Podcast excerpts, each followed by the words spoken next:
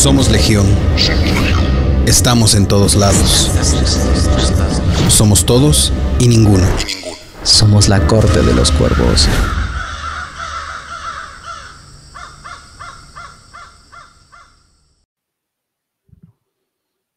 Hola, ¿qué tal? Bienvenidos, buenas noches a un episodio más de La Corte de los Cuervos. Este cine podcast de esta sociedad oculta de cinéfilos cuervos, donde estamos todos y ninguno. Bienvenidos compañeros, bienvenidos todos aquí al podcast, a un episodio más de estrenos del mes, que este caso es noviembre, noviembre del 21, pero antes de empezar con cualquier cosa, como siempre, tenemos que empezar con nuestros preciosos, hermosos, queridos, amados e idolatrados hermanos cuervos. Veamos. Hola. Y tú, y tú yo haciendo caras. Así, Betty vio así, casi haciendo Estaba quijaditas. haciendo ejercicio para la papada. Sí, para la papada, para la papada. La papada para soltar así el- la buena dicción, hablar bien, decir No, pero eso no se va a poder. Enten- Esto va a estar difícil. Ay, qué poca. Pues, Qué feo caso. Como siempre, primero y antes que nada, las damas. Gaps, ¿cómo estás? Buenas noches, nuestro cuervo Valquiria. Hola, buenas noches. ¿Cómo Muy estás, bien, Gaps? Muy bien, ya, ya con cámara, ya no soy pura voz. Ah, sí, ya. Qué gusto verte, Gaps. Tienes buena señal, me indica aquí el equipo que tienes buena señal y todo. Eso está. chido. Vaya, Tienes. Estás hasta mejor que yo, yo tengo una rayita menos. está súper bien. De Estás hecho, genial. sí, este, hoy me ubiqué, como pueden ver, aquí. en- Sí, y es lo que vemos. Entonces, aquí agarró mejor la señal, entonces esperemos que todo vaya bien. Perfecto, perfecto. Bienvenida, mi querida Cuervo Valquiria. Gracias. Don Ángel, el Cuervo Catador, buenas noches. Buenas noches, este, cuervos, ¿cómo estamos? Pues bien, aquí con engordando. Sí. ¿Lo dicen por mí? No, por todos, yo mira. Yo ya, ya pasé de Maldito diciembre. Ya, ya no uso corpiño, yo uso brasier otra vez. Yo diría maldita pandemia, pero bueno. No, pues ya no Oh, se le puede echar la culpa. Ya no le podemos echar la culpa a la pandemia, desgraciadamente. Hay gente que quedó muy bien en la pandemia, así que no se le puede echar la culpa. Pues sí, pues no. Cuervito, Qué triste. ¿cómo hola, estás? hola. Mira, Bien, tienes en HD y todo bien bonito. ¿A huevo? Luces neón. Sigo pagando mi celular en Coppel. no tengo HD a huevo, porque me vean Sí, bien. claro, Que se me vea la manteca en HD. No, no te ves mantecoso. Ah, espérate. O sea, estás, Aguanta. pero no te ves mantecoso. Pa' allá va- Ah, qué poca. ya. Te ves bien así, fíjate. Ya no te pongas boinita. No, es que era la boina oficial de gordos. No, pero. pues Te la dan. ya no te la Cuando llegas arriba de cierto peso, te, te regalan una. Ok. ok.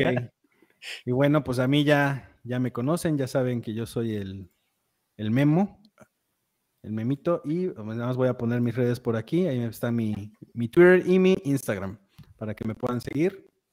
Ahí estamos. Y pues vamos a darle que es mole de olla. Como ya dije, vamos a hacer estrenos de noviembre. Creo que no todos hemos visto todas las películas. Ah, también vamos a poner nuestras, este, nuestras redes. Ahí está La Corte Cuervos en Twitter y La Corte de los Cuervos en Instagram.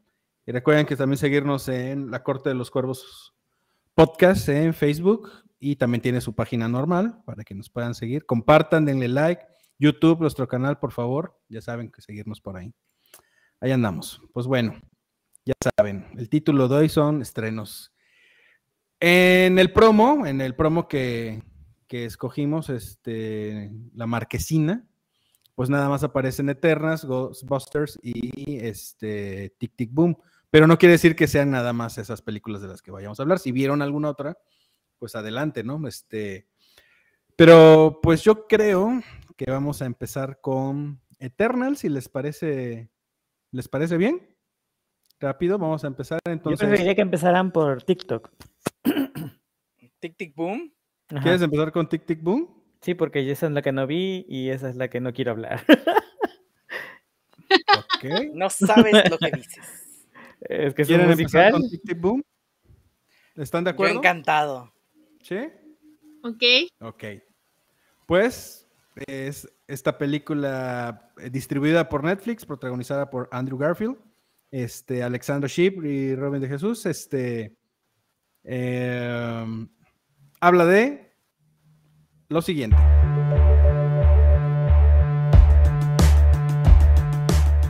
Poco antes de cumplir 30 años, un prometedor compositor teatral lidia con el amor, la amistad y la presión de crear algo genial antes de que sea demasiado tarde.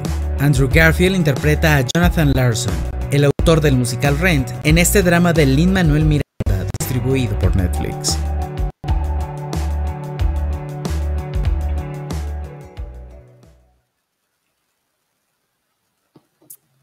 Ahí está la capsulita de entrada. Peliculón. Peliculón para mí. Gaps, ¿la viste?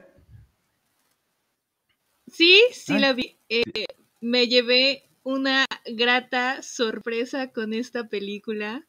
En primera, porque Andrew Garfield actúa de una manera fantástica. O sea, que cante su primer peli. Es la primera película en la que el hombre canta y lo hace bien. Y no sabía, apenas me enteré, que ya tiene un Tony. Ya ganó un premio Tony como mejor actor principal. What? Entonces, sí, por Oh. el revival de Ángeles en América. Se llevó el, el Tony como Oh, mejor actor principal. En el 2018 Sí, ganó sí. este mejor actor principal por Angels in America.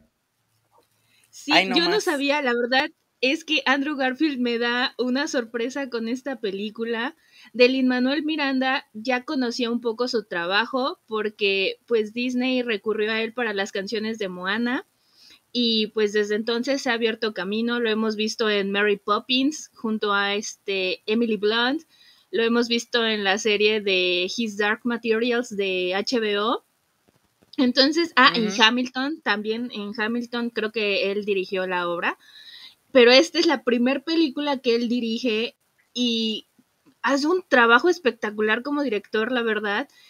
Los, las canciones, este, el cast completo, todo lo que es la historia. Yo no conocía a, a Jonathan Larson y la verdad tampoco había escuchado sobre la, la obra de Rent, que es por la que creo que más lo ubican. Y pues justamente Tic Tic Boom es el, es el título de su segunda obra más este, popular. La verdad, este, como dije, es una película de, de muchas sorpresas, además de que por lo que pude notar es de que tiene muchos, bueno, en su cast se pueden encontrar muchos actores de, de Broadway. Lo vemos más o menos eh, justamente en el tema de Sunday, que fue mi favorito en toda la película, en el que No, vemos no, a no, todos estos actores. Yo amo esa canción, la amo. La verdad es que, ah, Dios, es una película que te transmite, porque tan solo el hecho de que voy a cumplir 30, esa, esa ansiedad que tal vez ¿Qué tal la canción de entrada, la de, de Terry Nighty?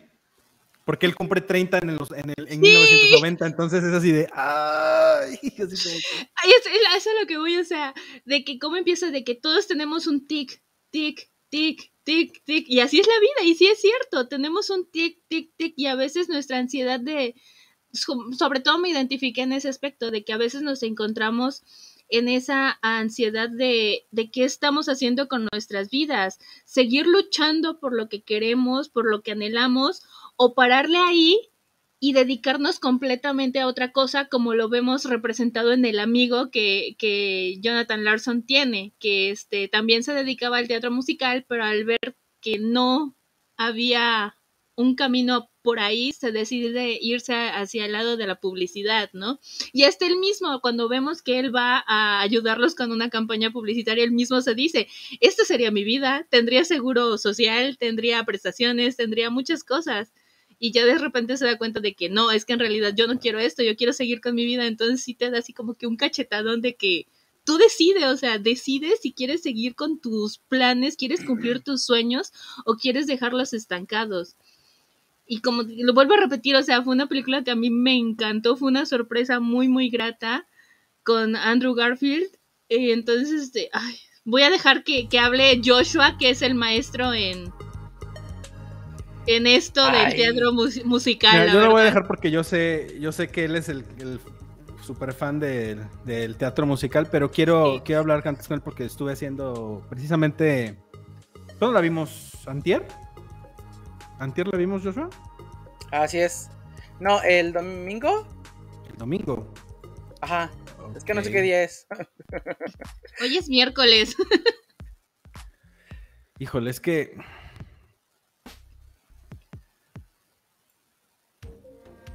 Para mí, esta película fue.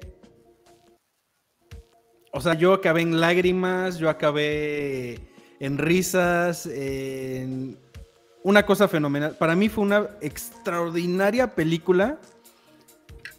Que aunque saben que sí me gustan los musicales, es, no es mi género favorito de, películas. eh, eh, hay unas que las odio, porque hay películas que son muy densas y muy pesadas y a mí no, no me reencantan las, las musicales.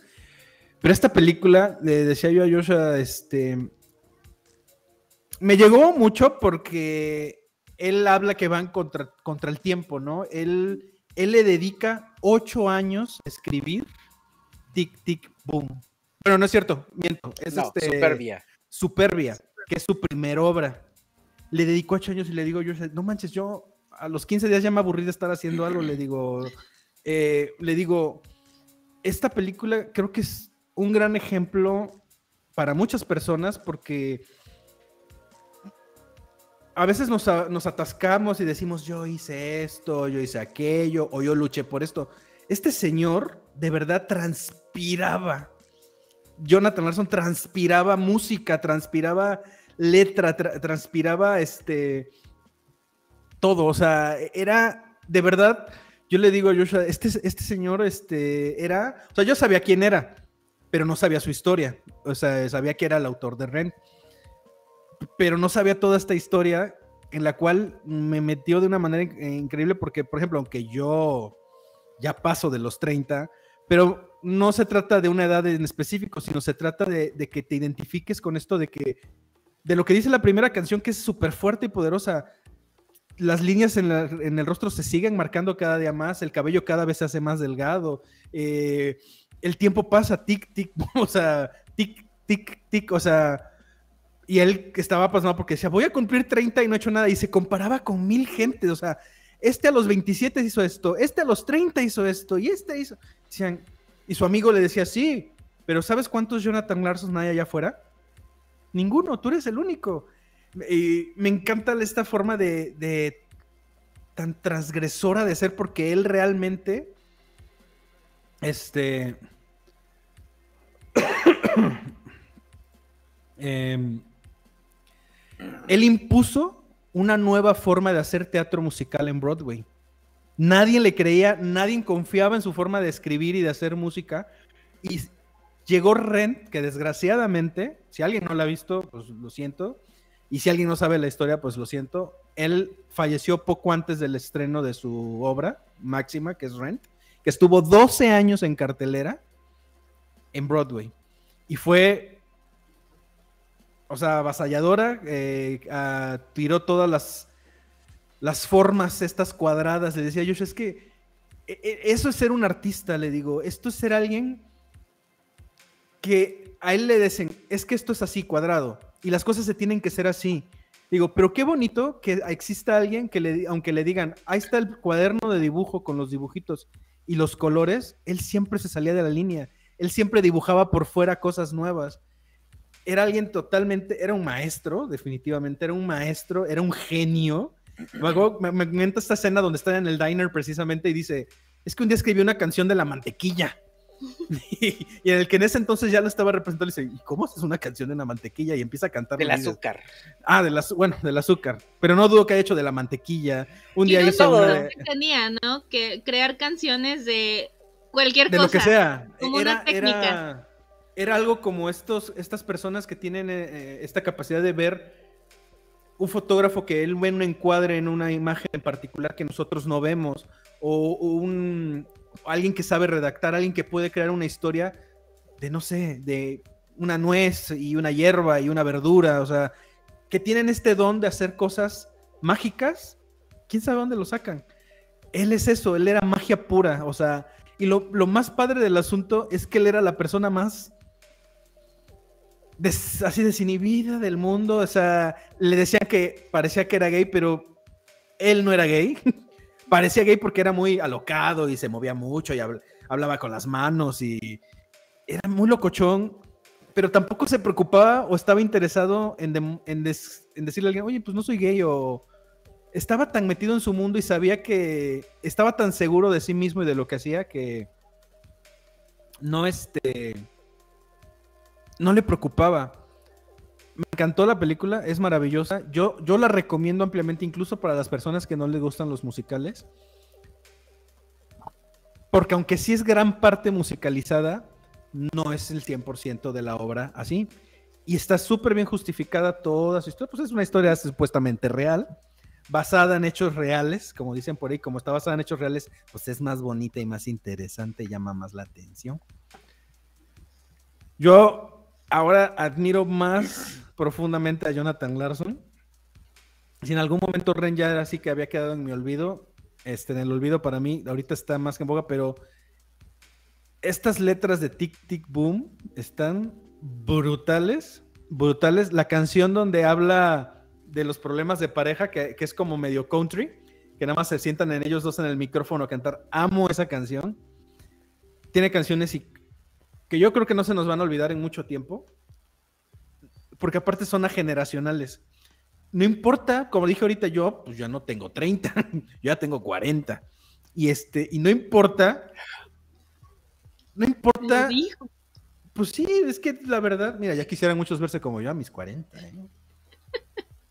Pero este, no, lo, a lo que voy es, lo padre de la, de la historia es que no importa ni tu edad, ni tu gusto musical, son, hace canciones como de todo estilo y de todo tipo, y la letra es como muy universal. Y habla de estas, eh, vivió una época muy difícil, muy, muy difícil de la historia de, de Estados Unidos, donde él perdía amigos, donde él perdía mucho, porque fue un soñador, y eh, un soñador que logró su sueño y desgraciadamente no lo vio cumplirse al máximo. Pero lo más padre del asunto es lo que yo le decía a Joshua. Qué padre y qué feo a su vez ser así, porque él pasó sobre todo, sobre su pareja, sobre su- sus amigos, sobre hasta, hasta comer, hasta vivir bien con tal de lograr su sueño. Y eso es, eso es realmente luchar y eso es realmente ser alguien apasionado de lo que quieres en la vida realmente. Él sabía qué quería y luchó por él hasta el último momento.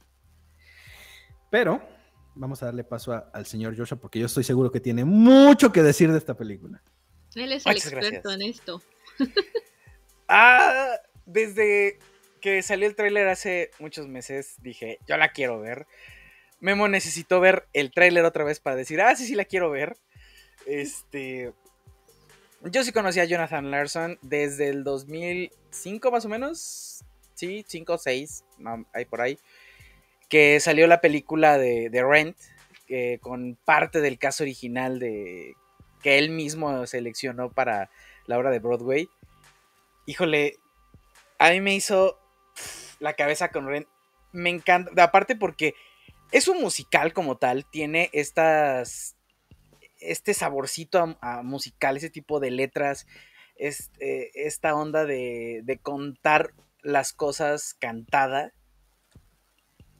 Pero es una ópera rock y eso es una belleza, es hermoso, es, es diferente. Y aparte, me aventé un documental que se llama Not Date But Today, de The Story of Rent, que cuentan precisamente cómo Jonathan Larson hace, escribe esta obra y lo triste de, de este, que está ya, o sea, sí llega a ver Rent presentada en Off- Off-Broadway.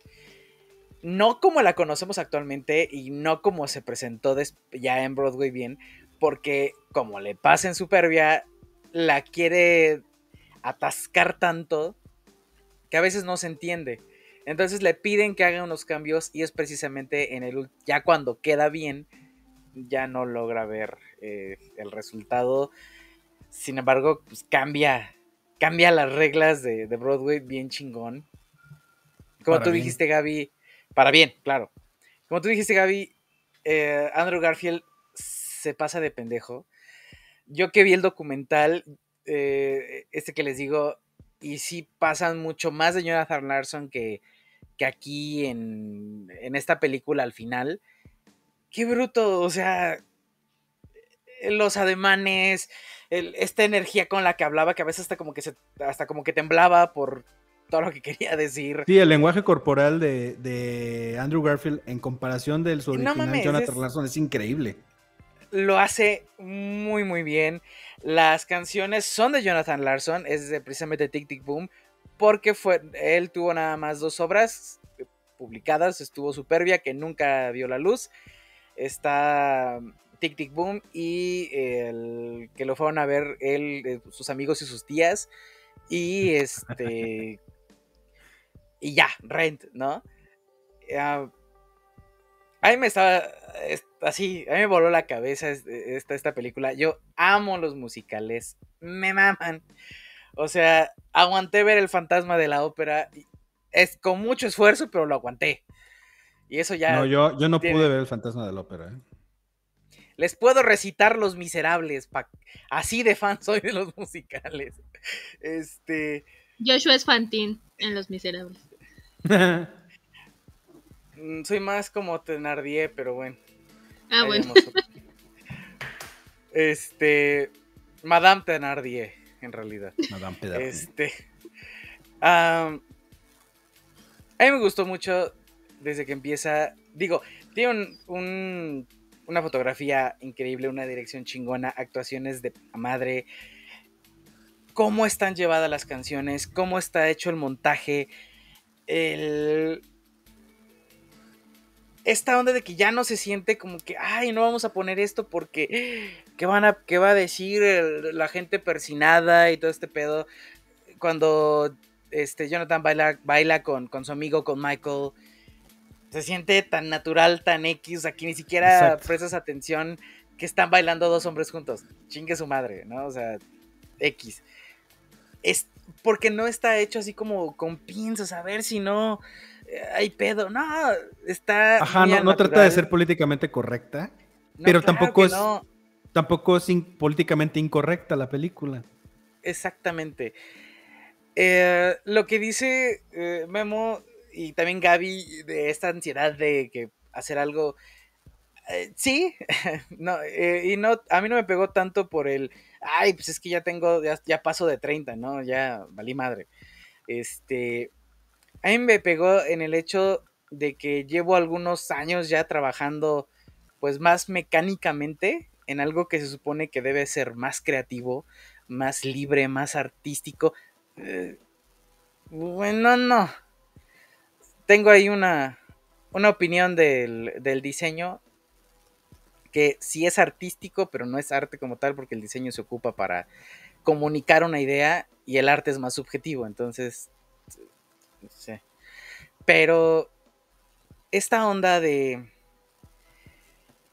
de hacer, de, de contar una historia, de, de una historia que te importa, no solo porque te la piden, o como, como le decía a su amigo que, la- que entrara a hacer jingles, que era, güey, o sea, ¿qué hago ahí? Hay un error de. Producción. Entró algo están que no. quitando protagonismo. Perdóneme usted, Este, señor. No pienso soportar esto. No, ¿qué le te pasa?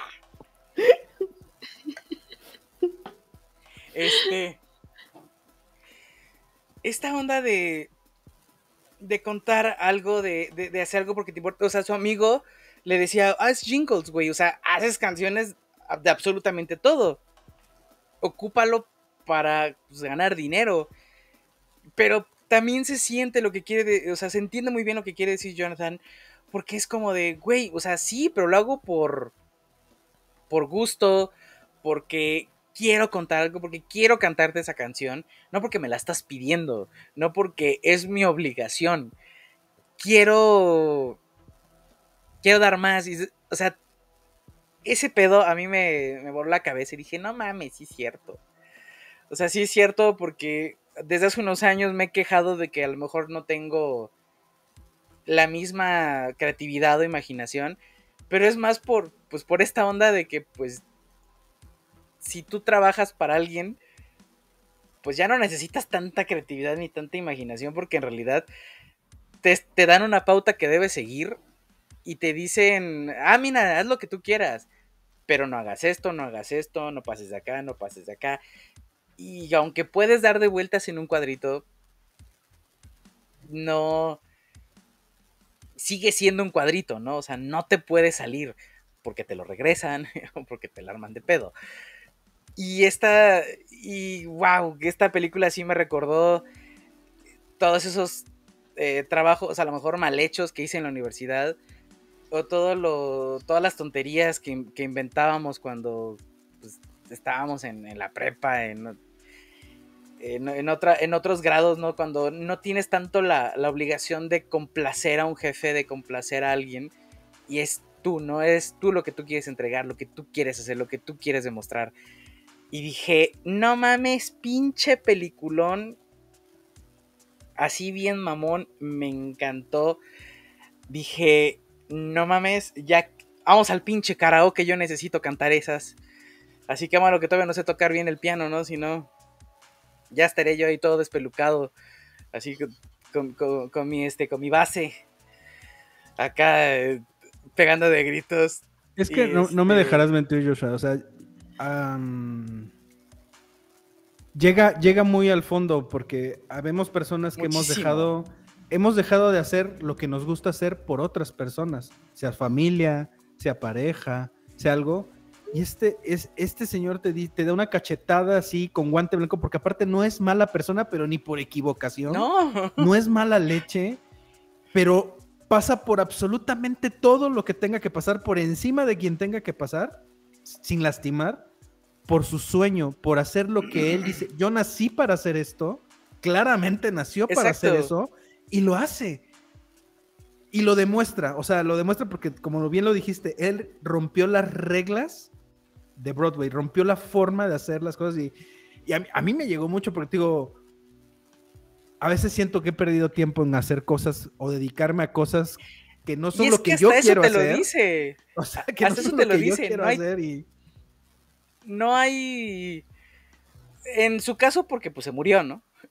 Pero no hay un límite, o sea, no es porque, ah, ya se me pasó el tren, ¿no? O sea, él lo decía, es que tal cabrón a los veintitantos ya había hecho esto, a los a este otro ya había hecho esto. Ayer estábamos viendo un programa donde el más joven de los concursantes y que ya tiene una carrera tiene 19, 20 años y dices, ah, la madre.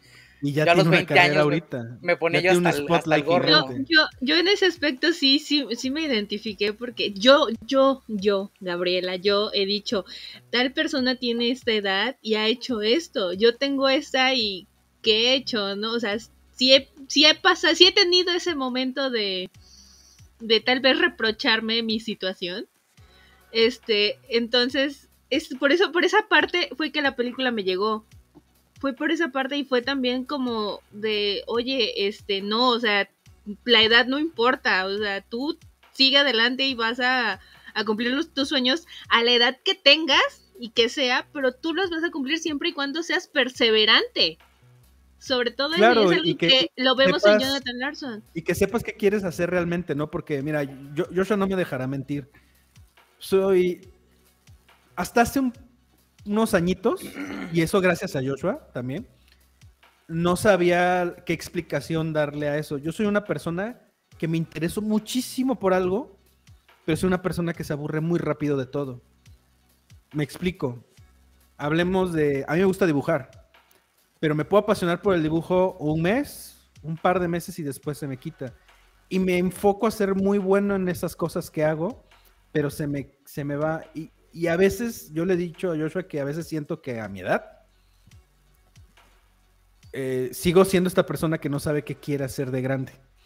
Entonces, eh, pero casualmente junto con esta película he visto, he estado viendo otras cosas y leyendo otras cosas donde me llega como la bofetada esta de pues esta persona lo, lo logró a los 60 años, esta persona lo logró a los 50 años, su primera publicación fue a los sesenta y tantos años y dije, y yo siento que ya se me fue el tren, o sea, yo siento que ya no hice nada, yo siento nada de lo que yo realmente quiero hacer, porque profesionalmente he hecho muchas cosas muy chingonas, he trabajado en muchos lugares, he aprendido muchas cosas, he conocido mucha gente, he viajado a muchos lados. Pero digamos que lo, lo que Memo querido hacer, Memo, Memo por dentro, no ha, no ha salido. Esto que estamos haciendo es algo de lo que más o menos siempre quise hacer.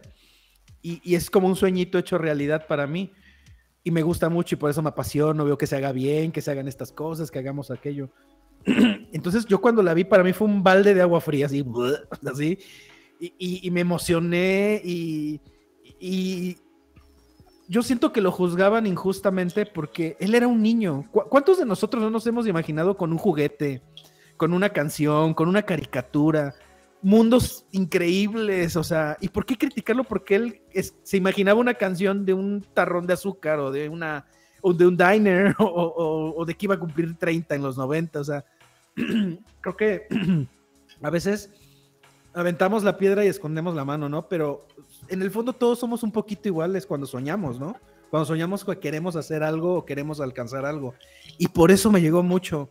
Y me llegó mucho por otras situaciones. Una de las cosas que me llegó mucho fue en esta epidemia de, de VIH, de VIH-Sida este, en Nueva York. Y la verdad, creo que refleja, refleja sutilmente lo que pasó, pero también me llegó porque yo personalmente tengo personas que se han ido por esa situación, amigos que los he perdido, muy queridos, y yo cuando veía eso, yo, puta, yo quería llorar, bueno, estaba yo llorando muy sutilmente, que no me vean que estoy llorando, así como que discretamente. ay, ay, es que tengo alergia. este, entonces, es una película muy completa. Es una película que yo recomiendo ampliamente. Véanlo con la mente. Es Con los ojos una abiertos. película que te pega por todos lados. Es que es una película de alma y de corazón. Se siente, la, la sientes, es. Te abraza Hizo. y te lleva de viaje con ellos. O sea, Se es- hizo. Sí. Gaps. ¿Qué pasó? Le Gaps. hicieron, le hicieron un, una- un homenaje a. a Jonathan Lark película. Y la, la canción, mira, la primera canción que es este, en Terry Nighty, la del Diner, que es de mis favoritas, y la de donde ellos están hablando de sus problemas maritales, donde se sientan ellos dos a cantar, la, la chava que es su vocalista y él, son mis favoritas. Pero la del Diner yo estaba emocionadísimo, sobre todo porque es una canción del- de la gente que va a desayunar al Diner. Pero ver a todas estas estrellas de Broadway y todas estas estrellas hollywoodenses, Broadway, yo dije, güey, no mames, es un homenaje a Jonathan Larson y a la gente que quiso y lo que más él quiso que fue el teatro, el teatro, musical. Dices, es una Es una chulada de película, es una belleza, la amo, la quiero, la quiero en Blu-ray, en DVD, en VHS, la quiero en todo. Yo también quiero un, LP de. Quiero un LP de esa película. No tengo Eso- dónde tocarlo, pero yo lo quiero, chingada madre. O sea, y es que incluso te enseña Jonathan Larson que el tiempo no es ningún impedimento No. y sobre todo la condición social y, las y, el- y la lana. Muchas veces decimos, ah, yo quiero hacer esto, ah, pero no tengo dinero, o no me va a alcanzar, o no. Si Este güey se bañaba en la cocina mientras freía los huevos para el desayuno. Sí, o sea, literal. Vivía en un, en un puta muladar horrendo. En la colonia más, una de las colonias más culeras de Nueva York. Dices, güey, y lo logró. O sea, dirían en Jurassic Park, el hijo de perra lo logró. O sea, es, vaya, vaya, muy chingona. No, no, no, es que de verdad te mueve, te, te encanta. Yo que he tenido la oportunidad de estar en un escenario cantando como eh, doña Laura León, ¿verdad? Así todo culero desafinado. Tantito mejor, ¿eh? Pero- Tantito mejor. Pero es que dices, ah, su madre, es que sí lo entiendo al desgraciado. Es, es una pinche droga el estar haciendo eso. Eh, Sí, Es- sí, estoy de acuerdo. chulísimo, es hermoso, una película hermosa, véanla. Ángel, yo sé que no te gustan los musicales, pero vela, por favor. Nax, si estás ahí, por favor. Naxieli, oblígalo a verla contigo, por Oblígalo, favor. te va a Oblígalo. encantar a ti, pero oblígalo, por favor. Necesita verla. Necesita Tic Tic Boom en su vida, más que Sí. Jesús. Más que Jesús. bueno, Lo siento, Ángel, tú querías que habláramos. empezáramos con esta película.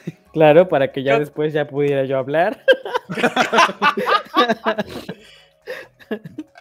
Ay, perdón, es que hasta se me aflojó el moquito.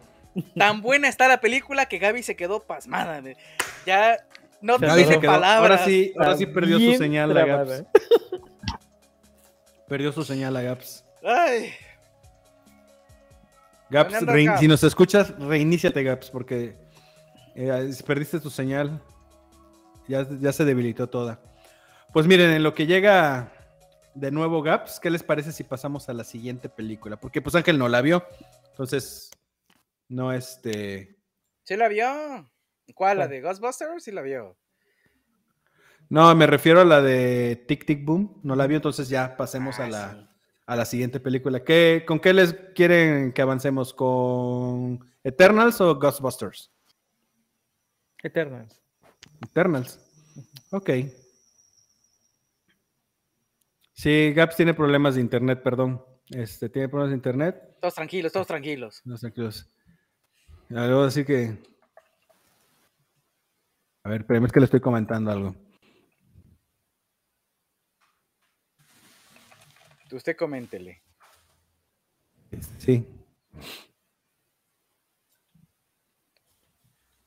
Este, a ver, en lo que en lo que regresa Gaps, ah, vamos a, a ver esto de Eternals.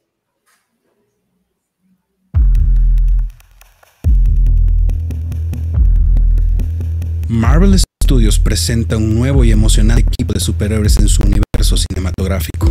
Los Eternals, antiguos alienígenas que han estado viviendo en la Tierra en secreto durante miles de años. Tras los eventos de Avengers Endgame, una tragedia inesperada los obliga a salir de las sombras para reunirse contra el enemigo más antiguo de la humanidad, los Deviants.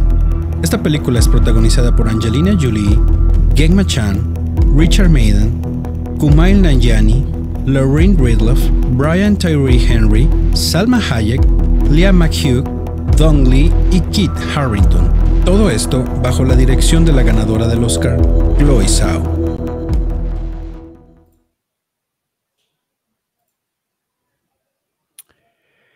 Pues bueno, esta película creo que sí la vimos todos, me parece. Sí, Sí, ¿verdad? Espero que sí. A ver, ¿quién se quiere arrancar? Ah, no, yo creo que hablamos mucho nosotros que arranque Don Ángel. Sí, porque que hable no ha hablado- Ángel, que hable Que Ángel. no ha hablado. que hable Don Ángel. A ver, Don Ángel, ¿qué te pareció Eternals? Me pareció una película que desperdició una gran oportunidad de hablar de un tema mucho más intenso. Creo que llevaba ¿Sí, todas las de ganar, pero se le escapó algo que pudo haber utilizado para ser más trascendental.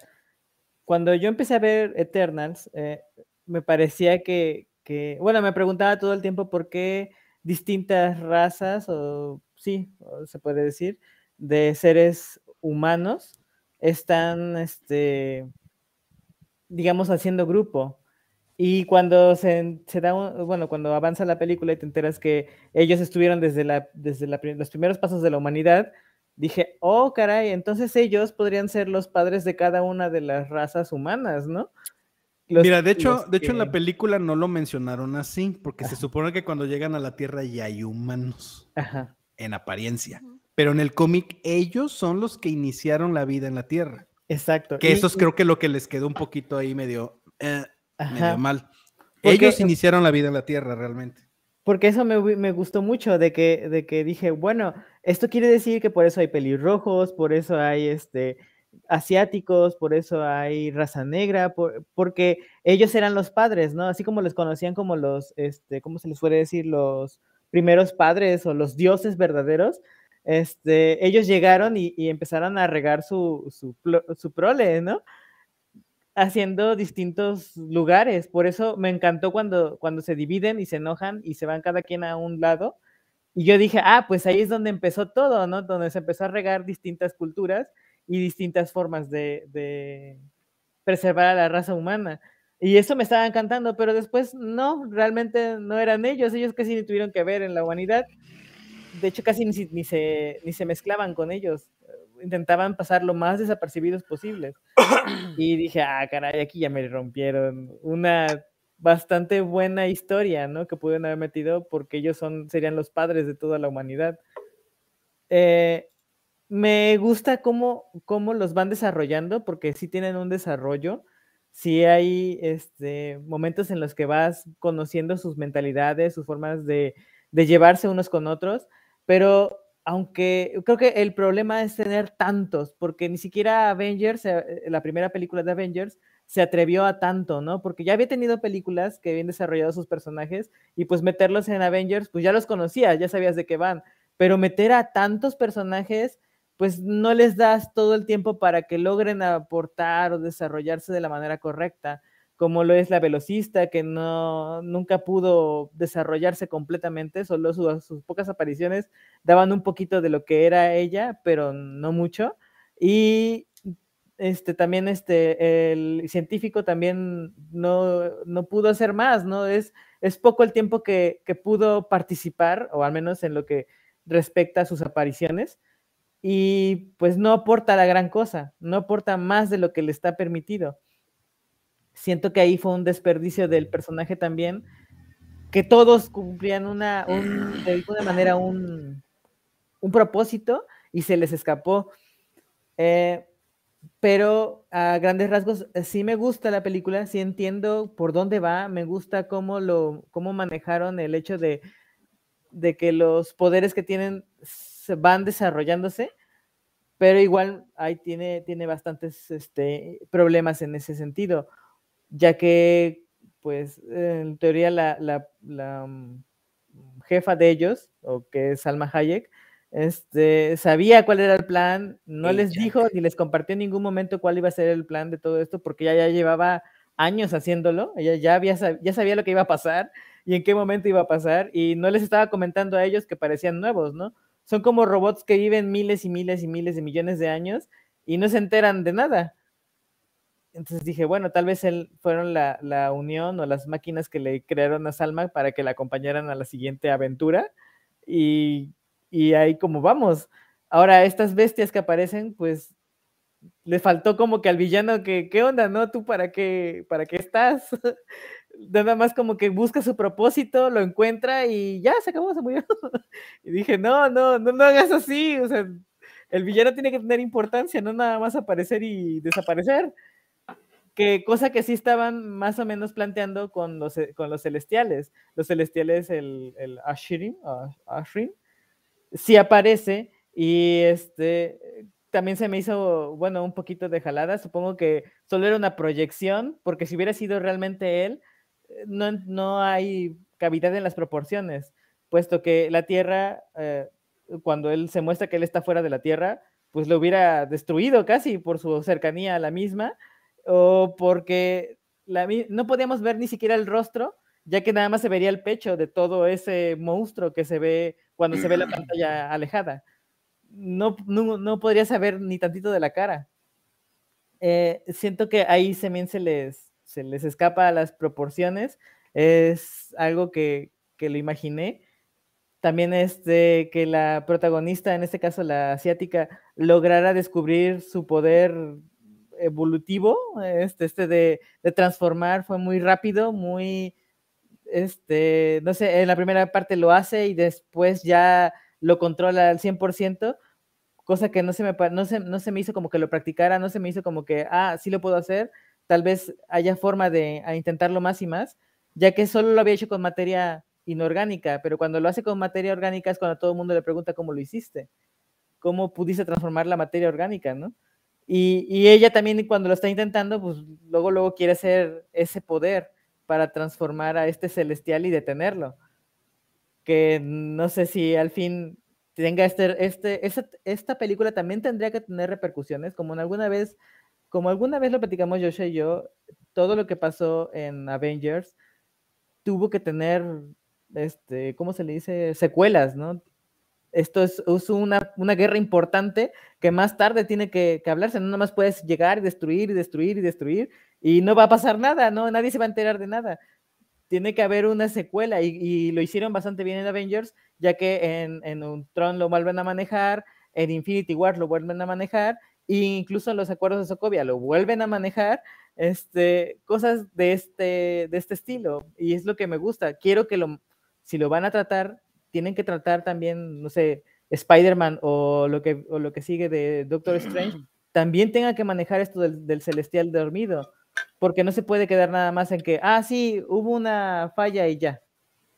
Siento que ahí, ahí es, es, fue un lapso en el que la Tierra casi sucumbe y es importante que los, que los otros héroes mínimos estén enterados de qué está pasando o que estén buscando esa respuesta, no nada más se ignore porque es a nivel mundial. Ya no fue nada más a, a una escala de una ciudad. Eh, y bueno, nada más en, en, otra cosa que es la fotografía me gustó. La, la, la melodía que, que manejan, bueno, el, la, las melodías que van llevándote también están bonitas, no es la, no es la gran maravilla, pero sí, sí están llevaderas. Me gusta la actuación de, de Angelina Jolie, este, es la primera vez que, que, me agrada como actúa en esta película. What eh,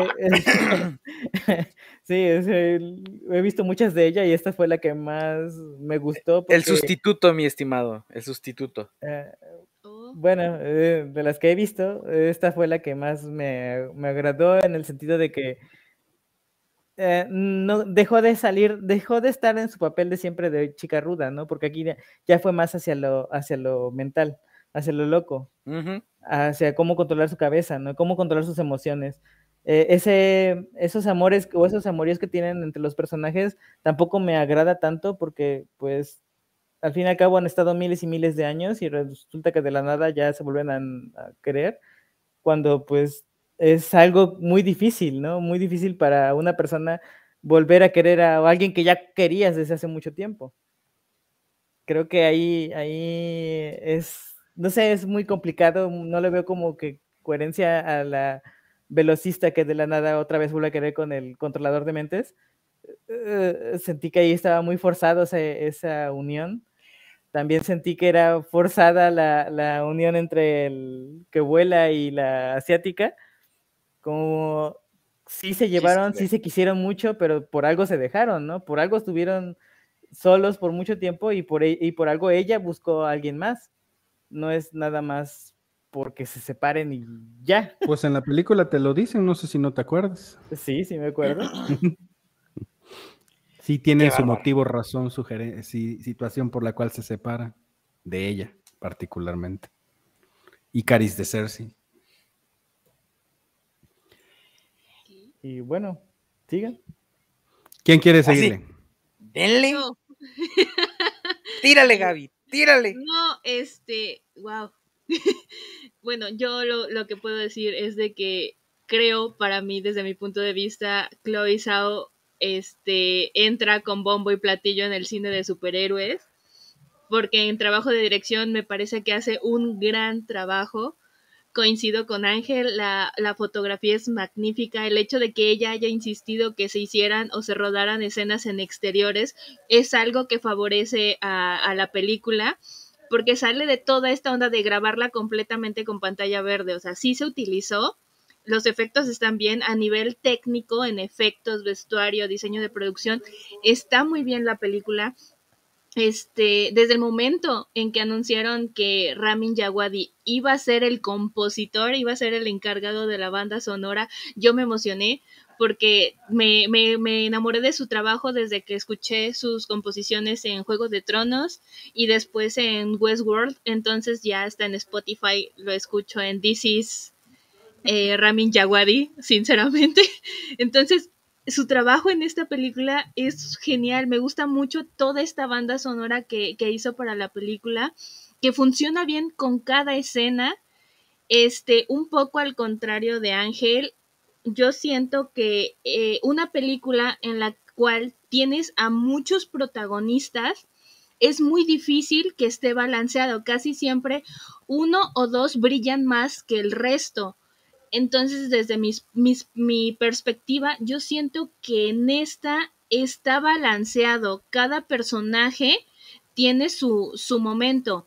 De Macari, que es la, la, velocista, este, no vimos más desarrollo porque yo entiendo que todos esos años se quedó en el domo, o sea, no hubo más allá de, de, de estar más, más explorar al personaje dentro de la sociedad humana. Vemos que Druid se, se queda en una aldea en, el, en la cual todos están controlados. Entonces, desde mi perspectiva, siento que, que hubo ese balance. Todos los personajes tuvieron su momento de protagonismo, todos estuvieron bien desarrollados. Y el personaje que más me gustó en su desarrollo y más me gustó en su final fue justamente Icaris. El final que tuvo ese personaje me gustó muchísimo. Porque sí, realmente sí fue el Ícaro que se acercó mucho, mucho al sol, ¿no? Sí, fue muy, fue muy literal, se la tomaron muy literal en ese aspecto. Bien mitológico se vieron. Sí, entonces en ese aspecto de la película sí, sí me gustó. Eh, coincido también, el guion tiene sus deficiencias que favorecen a la película y sobre todo porque como siempre. creo, eh, como dijeron la, el podcast pasado, un guionazo. Es un guionazo. sí, sí tuvo sus deficiencias el guion, pero creo que fue a propósito, porque queda más que claro que va a haber una segunda parte, entonces quiero pensar que en esa segunda parte van a desarrollar más estos huequitos que tuvo el guion. Las escenas post créditos me gustaron, eh, quiero saber qué va a hacer Harry Styles, eh, cuál va a ser su papel. no, por favor, que no cante. Este, quiero saber qué va a hacer qué va a ser su personaje dentro del MCU y sobre todo quiero saber más sobre el personaje de, Kit Harrington, que es Dane, Dane Whitman, que por lo visto va a ser el caballero negro, no lo sé. Así es. Y bueno, esa voz que escuchamos al final, que ya Chloe Zhao también en una entrevista confirmó que es la voz de, Mahershala Ali, que va a ser Blade. Así es. Entonces sí, este, sí es una película que si bien no voy a decir es lo mejor de Marvel, porque tuvo sus errores, pero funciona bien. Chloe Zhao hace un buen trabajo en, como, como directora en esta película y pues simplemente que a mí sí me gustó, la verdad, sí, sí me gustó, sí, sí la disfruté. Pero por su pollo. Este, ah, mira, ya me pusieron. Vale. este, no, creo que, creo que olvidamos algo muy importante. Es Marvel. Es Marvel. Estamos viendo un cachito de la historia. Ninguna película es. Sí son autoconcluyentes, pero nos dejan 20 mil y un preguntas que nos van a, contestar después. O sea, a mí me encantó. Esta película me fascinó. Quedé cagao. Amé a, a Tena o Cina. O sea, Cina es una belleza. Me encanta ver este contraste de todos los personajes, que tienen todos los personajes, porque no solamente uno u otro. O sea, Fina es como la guerrera, la más cabrona, la más fuerte. Sin embargo, es la más frágil de, mente, es la que más, este, cuando muere este Gilgamesh, se, se hace pedazos, lo sufre y lo externa, o sea, no se guarda los sentimientos como alguien fuerte, alguien que, como que, ah, yo no puedo llorar porque soy muy macha, ¿no? O sea, neta, neta, eh, esto de que dices, Ángel, de, la, de las parejas, por ejemplo, de Drew y Macari, que es muy a fuerza, yo creo que no, yo creo que tienen, es un tipo de cariño, un tipo de, de amor que no estamos acostumbrados a ver en Hollywood, que es algo más libre, o sea, no, ellos se quieren, punto. No necesitan estar juntos como, como muéganos, como Cersei e Icaris, pero ellos se quieren, a pesar de que pasen las épocas, ellos, hay algo entre ellos que no importa si no se ven, ahí está, no se rompe, en comparación con los otros dos pinches tóxicos. Este, sí, pues es que sí está cabrón, o sea, sí es así como de, yo sé algo y no te lo voy a decir y por eso me voy y eh, te pongo loco. Me gusta. Mi Salma aprendió a hablar mejor el, el inglés, Dios mío. Entonces ya, es, ya es como de, güey. Eh, Chloe Zhao lo hace increíble. Eh, muy bien puesto. eh, el que me cayó medio gordo fue el indie porque no hizo nada. Literal, no hace nada. Eh, fue así como de, güey, y después regresas como si nada, ¿no? Ya cuando pasó el pedo, ya se les une y dices, ah, vete al diablo. Decide, vete al diablo, miserable. Este. Yo sí tengo muchas ganas de, de seguir sabiendo y viendo más de los Eternals. Que, es que, vaya, me gustó por muchos detalles. Creo que es una película. Aparte, eh, sí, los Deviants se quedan otra vez. El villano se queda abajo, no sobresale. Pero creo que esta película va más de un drama familiar.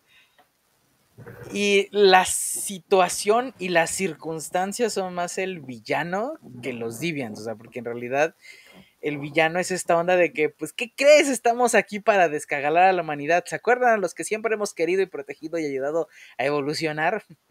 Resulta que los, los tenemos que dejar morir feamente. Creo que eh, por ahí va más el antagonismo, no tanto este, explícito, sino implícito. Ah, y creo que, no sé, lo hace muy bien. Y aparte, esta, esta inclusión, tanto en razas como en capacidades. No, no, sí, sí, sí se dice cap- discapacidades. Ya, ya, ya lo corrigieron hace poquito. Este, las discapacidades, el, el, los, este, cosa- las preferencias sexuales, que en una película de Marvel ah, haya una pareja homosexual donde hay un beso De Disney. ah, de Disney, claro. Pareja de afroamericano con musulmán, Con al parecer. musulmán, o ajá, pakistaní, sí. algo así. Con Ellos un dijeron, hijo "Si vamos ahí, adoptado. vamos con todo. Familia Vamos con homoparental. Familia homoparental, con un beso a- en pantalla, Sí. sin lucrar Y con morbo, sin eso- lucrar con nada. Y fi- no, nada forzado. Nada, Nada forzado, forzado. exactamente. Sobre todo No. eso. Y todavía tenemos el- la primera escena donde dos, dos protagonistas cochan. Y es una asiática y un este irlandés o no sé de dónde es este. Un anglosajón. eh, Es pues sí, inglés, anglos- ¿no? Inglés. eh, es de Reino Unido, no estoy seguro que sea. Es United Kingdom, pero no es este. Sí, no creo que sea inglés, porque este, este acentito que amo y me fascina no es de, no es precisamente de, de Es Inglaterra. que también, acuérdate que hay este, muchos acentos en Inglaterra a lo largo de la... Es de Elderslie, Reino Unido. Eh, ¿Ves el que ese- Leslie, Escocia. Ujú, Ah, ¿ya ves? Huevo, e- ese, de- ese, este, I don't, I don't wear a cape. Ese es, es chulada, me encanta ese pinche acento. Este, aparte, o sea, cochan, y me acuerdo que cuando fuimos a verla había una señora con, pues supongo que era su nieto, ¿no? El, con el que estaba viendo, y cuando se dan un beso los hombres, ¡ay! Casi avienta las palomitas hasta allá. Y después cuando estaban este, cochando, hasta el pinche refresco se le, se le atragantó. Dije, ay, señora, cálmese. Así de peores cosas ha hecho, no mame. Peores cosas ve su nieto en el internet, que no mamen. Exactamente. Va a acabar pronto. Va Es, de verdad, es, es tan de traer a la normalidad ciertos temas que se habían negado a hacer y que después ya me- noté que ya no está como tan en el oscurantismo porque después vimos este Jungle Cruise que también tiene un personaje homosexual abiertamente homosexual eh, que por cierto si quieren estar están trapeando y necesitan ruido pongan Jungle Cruise. Eh, si no no y ya por favor dejen a ver Hollywood está. yo sé que me está yo sé que me estás vi- me están viendo allá en Hollywood dejen de contratar a La Roca. No es un buen actor, no da risa y es un idiota. Punto. Así que ¿Te das cuenta que ahorita es el favorito de Disney? Sí. no sé por qué. Ha hecho puras mugres. Y no conforme va a ir a sé arruinar. va a terminar de arruinar este DC, el DC Universe con Black Adam. Se van a acordar de mí. Este, sí, la neta, o sea, ya de por sí Shazam es una mugre, Profeta, aunque la gente ¿eh? diga lo contrario. ¿Cómo? Eres profeta. ¿Qué fue? No hace falta ser profeta para decir que va a ser un fracaso. Este, porque aparte la anunciaron como hace dos años y creo que todavía ni siquiera está en producción, en preproducción. Entonces eso va a terminar mal. Mentira, Y amigo. ya me pusieron la rodando. música. Ya me pusieron la música como, como en los Oscars, así que ya me callo. El que sigue, a mí me El gustó sigue. Eternals. Vayan, este, vean la hora que se estrene a finales de noviembre. O no, a finales de diciembre. Pues todavía está en salas de cine, o sea. En Disney Plus. Porque en va a Disney Plus se estrena ahorita en 20 diciembre. El veintitantos de diciembre. Así que véanla. Si no la han visto, véanla. El que sigue. Gracias. Pues coincido en unas cosas y en otras no, igual que lo que decía Gaps. Creo que es una de las mejores películas que ha hecho eh, Marvel Disney, sobre todo porque se atreven a hacer muchas cosas que no han hecho anteriormente. De entrada, te están contando las cosas de atrás para adelante. No te están presentando personajes como hacen, hicieron durante 10 años y te presentan un equipo. Pero precisamente como ahorita tienen la plataforma y tienen las películas, ¿qué van a hacer? Sacarle provecho. Van a presentar las historias de los personajes desarrolladas en posteriores películas y en series seguramente en Netflix. eh, digo, en, ay, en Netflix me va a caer un rayo. Este, en Disney Plus. este, y esto es algo que me gustó mucho. Porque pues, creo que las grandes historias, los grandes libros, nunca te presentan los personajes en su desarrollo. O sea, que tú entiendas el personaje de cabo a rabo en el principio de la historia. Siempre lo vas entendiendo conforme va creciendo la historia. Ahora, es Marvel, es Disney. Claramente vamos a tener 32 películas de los Eternals divididas en sus parte 2, parte 3 y en sus diferentes apariciones en otros universos, o sea, en otros personajes y en sus este, series en, en Disney Plus. Entonces, por eso no me pareció malo lo que hicieron. Porque aunque van desarrollando ciertos personajes, otros van quedando pendientes, pero claramente es a propósito. Por ejemplo, esta, este guiño a Prometheus, donde se van al espacio a buscar de dónde vinieron ellos, de dónde van a ver a sus creadores, me encantó, porque ahí tenemos claramente cómo este, eh, Tina y Tina y este, ¿quién, ¿con quién más se va? Con Macari Druid. Druid y con, Macari. y con Fa- no, Fastos no, ¿verdad? Con Druid. Con Macari. Ah, Macari, Macari. y Tina se van de, de regreso. O sea, Angelina Jolie, este, eh, Barry Keoghan, Keoghan y este, Lauren Rid- Ridloff.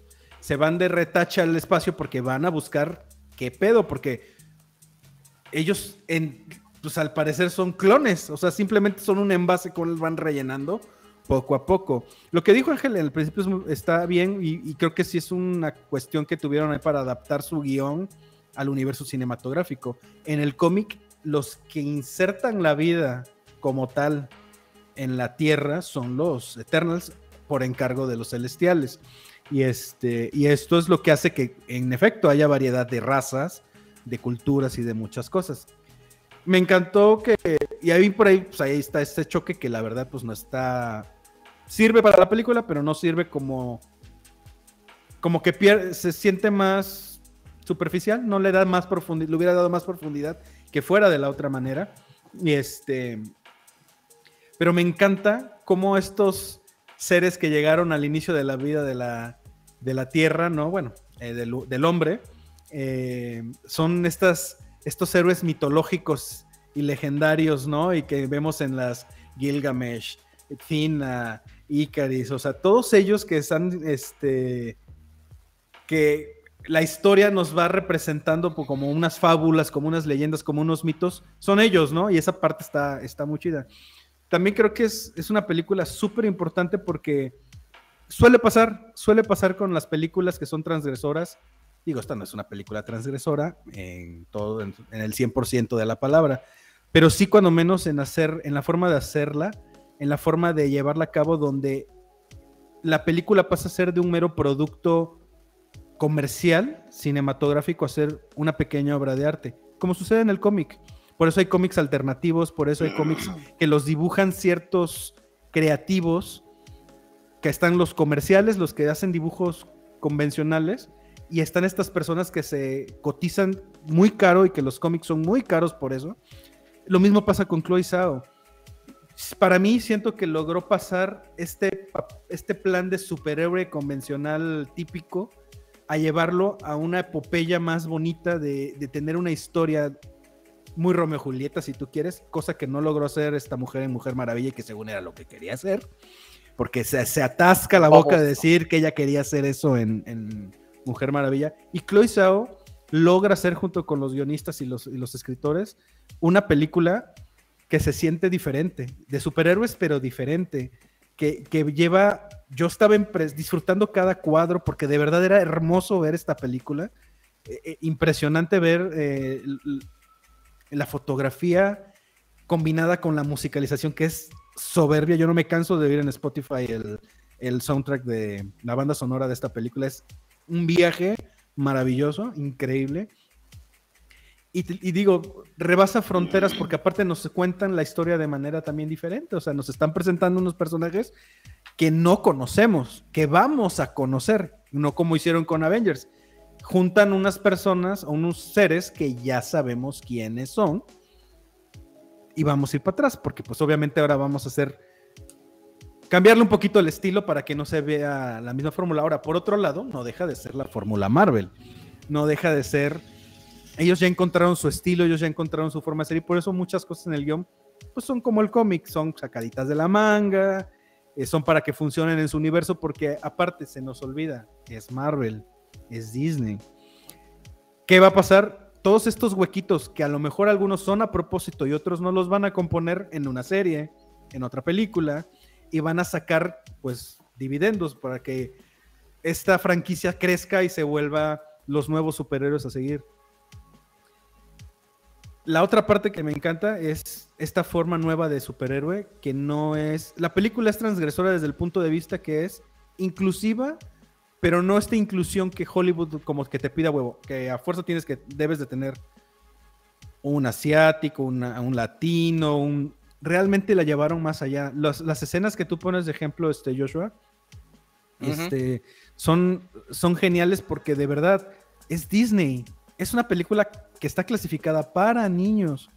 Y el simple hecho de que ellos normalicen esto en una función de una sala de, un, de una de sus franquicias más importantes, bravo. O sea, bravo porque así es como se debe de ver, normal. No alegando al morbo, no alegando a, escenas no justificadas. Eh, el papel que hace este, este hombre Fastos, eh, Brian Tyree Henry, mis respetos.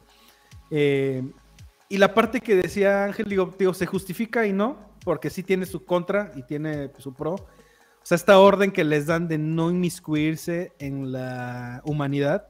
Y cuando él lo hace y generan la bomba atómica, él se lamenta y es cuando se encierra de nuevo en el domo y ya no quiere volver a saber nada, porque esta, esta parte de que ya no cree en la humanidad hasta que conoce a su pareja, hasta que conoce una pareja del mismo sexo y este y crece como persona porque no deja de tener esta, este raciocinio. Bueno, más bien los humanos tienen este raciocinio como los, los Eternals, ¿no? Yo la recomiendo mucho, es una gran película, claro que tiene sus hoyos, claro que tiene sus baches. Amé el personaje de Ajax, es fabuloso el papel que hace de mamá sin ser una mamá esta Salma Hayek. Adoré a Cina, porque aparte también hablan, lo dijiste bien, no, bueno, lo dijiste de otra manera, pero la película habla de lo que nosotros en la humanidad somos ahorita. Somos diversos. Ni siquiera hay una regla para decir cómo debe ser el amor. El amor no tiene un nombre, una explicación, una edad, un sexo, un género.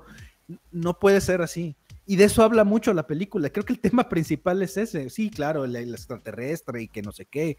Pero el tema, el, hilo conductor es por qué estamos juntos, por qué debemos de estar juntos, por qué nos juntamos, por qué no nos debemos de juntar.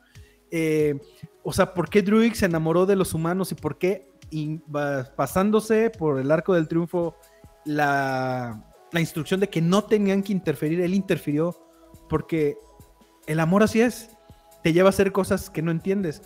Eh, el amor de, de Fastos con su pareja y su hijo, el amor de, de este, de cómo se llama, de Icaris con Cersei, el amor entre Druig y, y Macari, que a lo mejor yo no lo vi muy como, yo lo vi más como de hermanos que de otra cosa. Y si no fuera de hermanos es como cuando dejamos de ver un buen amigo por mucho tiempo. No es que no lo quieras, no es que no quieras hablar con él, o simplemente la vida nos llevó por otro lado, hicimos nuestras vidas, pero te ves con mucho gusto con estas personas de regreso. Eh, Sprite, que parece una niña, pero la maldad no tiene cara, rostro, nombre ni nada. Entonces, este. Maldita tiene, tiene, tiene capas, tiene como una cebollita que vas abriéndose sus capitas, sus capitas, sus capitas. Y creo que eso es lo que Es le hace como Shrek. No es nada más verde. invasión extraterrestre, peleemos eh, y, ya. Por ejemplo, los villanos, los Deviants, este, los. Creo que van a ir más allá porque ellos también quieren ir en contra de sus creadores por lo que están haciendo. Al final de cuentas, no son los malos. Al final de cuentas, no son los villanos de la historia. Los villanos son los celestiales. Y lo que decía Ángel de la desproporción, pues es que uno apenas está naciendo y el otro ya es el líder de los celestiales. Entonces, por eso también tiene que ver un poco la, des- la desproporción. Y sí, sí murió. Sí murió ahí porque, pues, sí, para los que son fans del cómic saben que, pues, ahí está la nueva Torre Avengers. En los cómics actualmente la nueva Torre Avengers es precisamente el cuerpo inerte de un, este, de un celestial. Y ya. ¡Spoiler! Spoiler alert, sorry. Lo siento. La recomiendo, es muy buena. Véanla con. Esta película no es, no es para que se juzgue por la portada, aunque tiene una portada muy bonita. Tiene varias portadas muy bonitas. Está bien chula. Véanla más allá, porque creo que es como un buen cómic. Eh, metieron entre la historia de acción, de fantasía, muchas líneas muy bonitas a seguir, humanas, eh, filosóficas, es- este, que hay, que hay que ponerles atención porque seguramente las vamos a ver desarrolladas a futuro en otros momentos de, en otras series y en otras películas. Pero, ya, hablemos de otra película. Le doy 10. 10 estrellas, aunque damos ¿Cuál? 5. ¿Cuál este? ¿Cuál quieren? ¿Cuál quieren hablar? Ghostbusters, este. O Last Night in Soho. Last Night in Soho. ¿Quién vio Last Night in Soho? ¿Yo? Yo no la vi, muero por verla, pero no la vi. ¿La viste tú, Gaby? Sí, sí, la. Last Night in No va. Yo, yo la verdad, Ay. este. no la he visto, pero muchos decían que no estaba muy buena o que no sé qué. Pero yo, entre más veo críticas y más veo trailer, más la quiero ver. Así que Avientas, Este- Last Night in Soho. vamos a hablar de. Gaps, ¿me oyes? Te me estás trabando, Gaps. Te nos estás trabando, Gaps.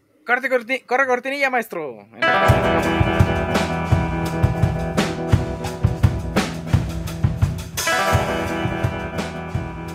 Eloise es una joven apasionada por la moda que misteriosamente es capaz de trasladarse a los años 60, donde conoce a Sandy, una deslumbrante aspirante a cantante. Pero el Londres de la época no es lo que parece, y el tiempo parece desmoronarse con oscuras consecuencias. Last Night in Soho es un thriller psicológico dirigido por Edgar Wright y protagonizado por Thomasin Mackenzie, Anya Taylor-Joy y Matt Smith.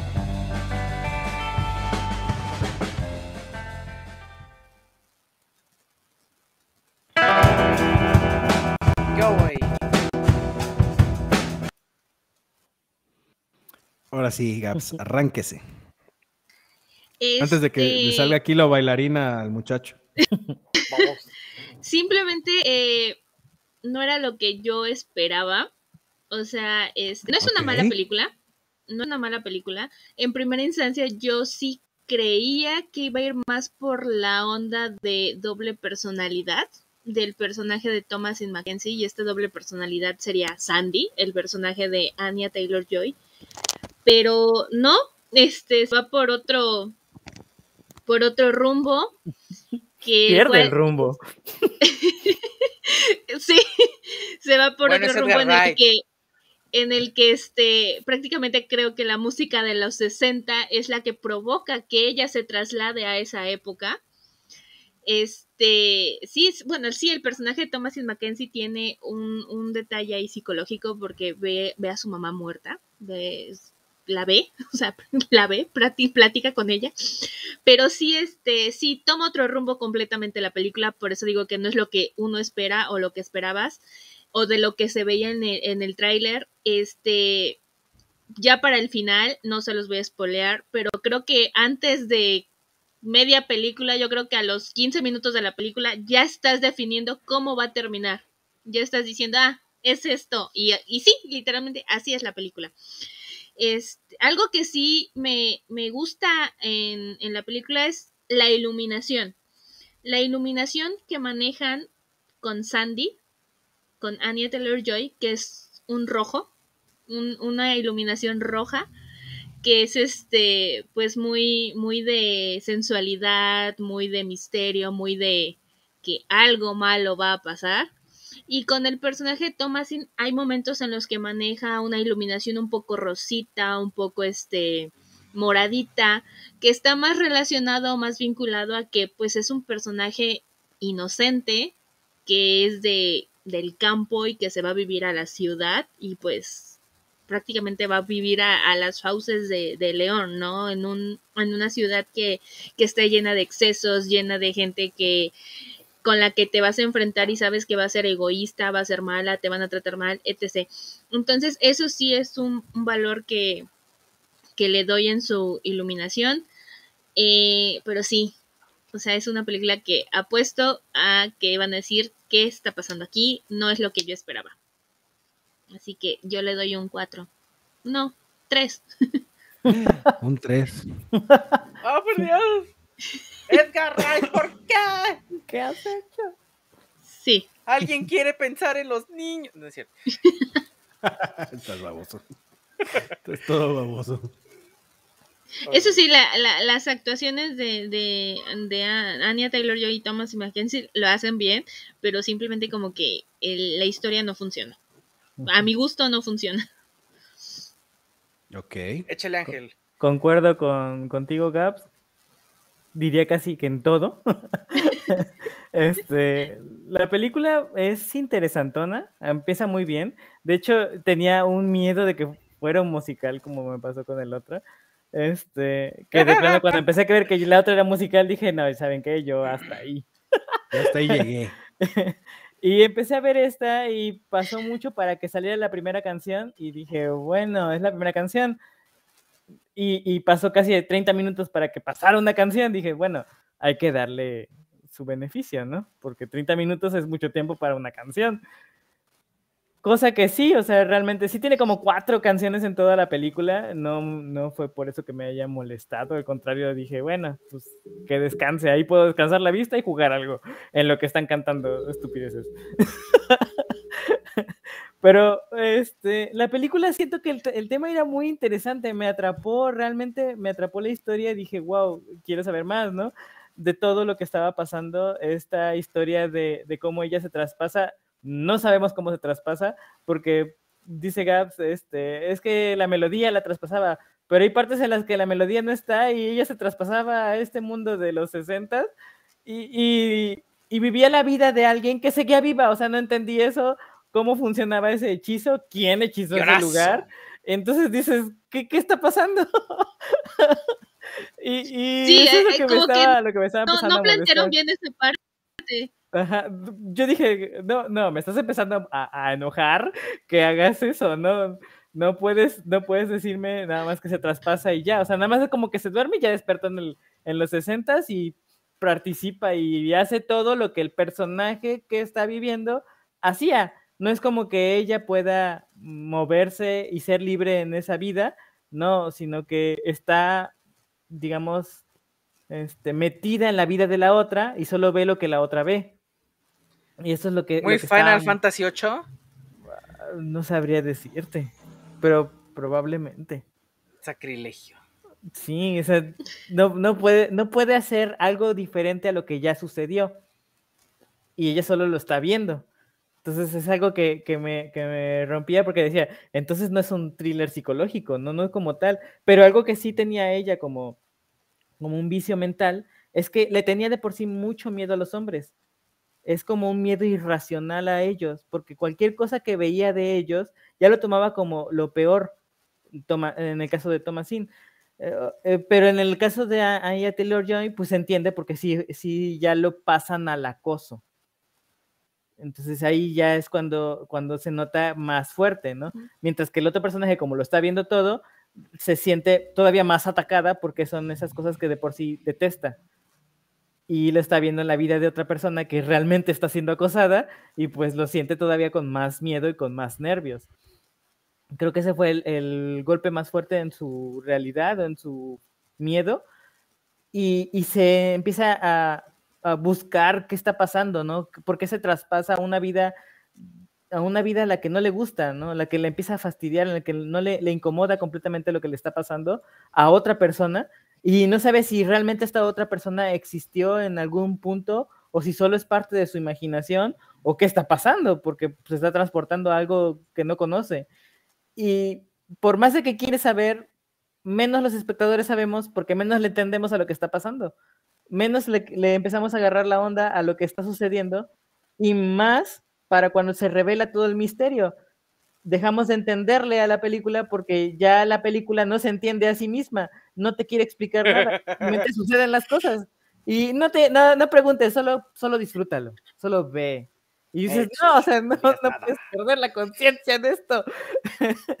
También me sorprende porque ella está estudiando diseño, está estudiando en una escuela de diseño, y no sé, habrá escuelas en las que supongo que trabajas muy de noche, porque ella está sola diseñando en su escuela a las 12 de la noche. Sí siento que es muy drástico, ¿no? ¿Quién iría, o quién te, qué escuela te dejaría entrar a, diseñar a esas horas? No lo sé, este, probablemente. Ninguna en México. Así, ¿no? Ninguna en México. Ay, aún así la quiero ver. Emma Yo la quiero ver porque aunque le tiran, o sea, le han tirado mucho, pero la quiero ver. Es que es Edgar Wright y ha hecho varias cosas que me gustan mucho. Ya sé que con Edgar Wright es esperar. Uh, ¿Cómo explicarlo? ¿Alguna mafufada? Esta es una gran mafufada. Sí, intensa. Por eso me lo corrieron de. Es que yo la estaba disfrutando, yo sí la estaba disfrutando, yo sí la dije, ah, qué interesante historia, ¿no? Pero cuando empiezan a desvelar un ah, poquito, o sea, vas desmenuzando un poquito la historia, te das cuenta que no tiene ni pie ni cabeza y que no va a funcionar, no va a funcionar. Y por más que quieran revelar un giro, revelan como cinco giros de guion a cada rato y dices, ¡ay, ya! Ya basta. No puede ser. Ya te quieren marear en lugar de que, de que disfrutes el giro de guion, ¿no? Así, terminé vomitando de tanto pinche giro. Sí. Yo sí la quiero ver. Pues a ver si no me arrepiento. Es, eh, visualmente es muy entretenida, se disfruta bastante, o sea, no, no, te choca, ni te duermes, o sea, no, no es como en Dune aquí sí la vas a disfrutar, la vas a escuchar y la vas a entender. aquí sí la recomiendo para eso. vi Jungle Cruise, me la puedo aventar sin problema. hemos analizado otras mafufadas, ¿eh? ni, hablemos de películas mafufas porque. Qué bárbaro. Todos hemos escogido alguna que está del asco. Todos. La verdad. ¿Hasta yo? Tú principalmente. Ah. Tú querías analizar Katy la oruga. Ese fue eres tú. bueno, vamos a cerrar con es bueno, cerrar de por si quieren hablar de otra cosa adelante, pero vamos a cerrar con la siguiente película que es así la vimos. ¿Alguien vio Ghostbusters? ¿Sí? ¿Todos? Ah, bueno. Entonces, Vamos a ver qué dice El legado. Los hermanos Trevor y Phoebe se han mudado de casa porque su madre está en bancarrota. Ahora han llegado a habitar la vieja y escalofriante granja que heredaron de su abuelo. Aunque el pueblo parece de lo más aburrido, extrañas criaturas han comenzado a aparecer, al mismo tiempo que pequeños sismos han hecho simbrar la tierra diariamente. Ghostbuster vuelve a la técnica original de las películas de los 80 y pretende cumplir con toda la expectativa de los fanáticos más devotos. Esta nueva película de la franquicia pone de lado los hechos de la cinta del 2016, Casa Fantasmas, para una aventura completamente nueva de estos exterminadores de seres del más allá.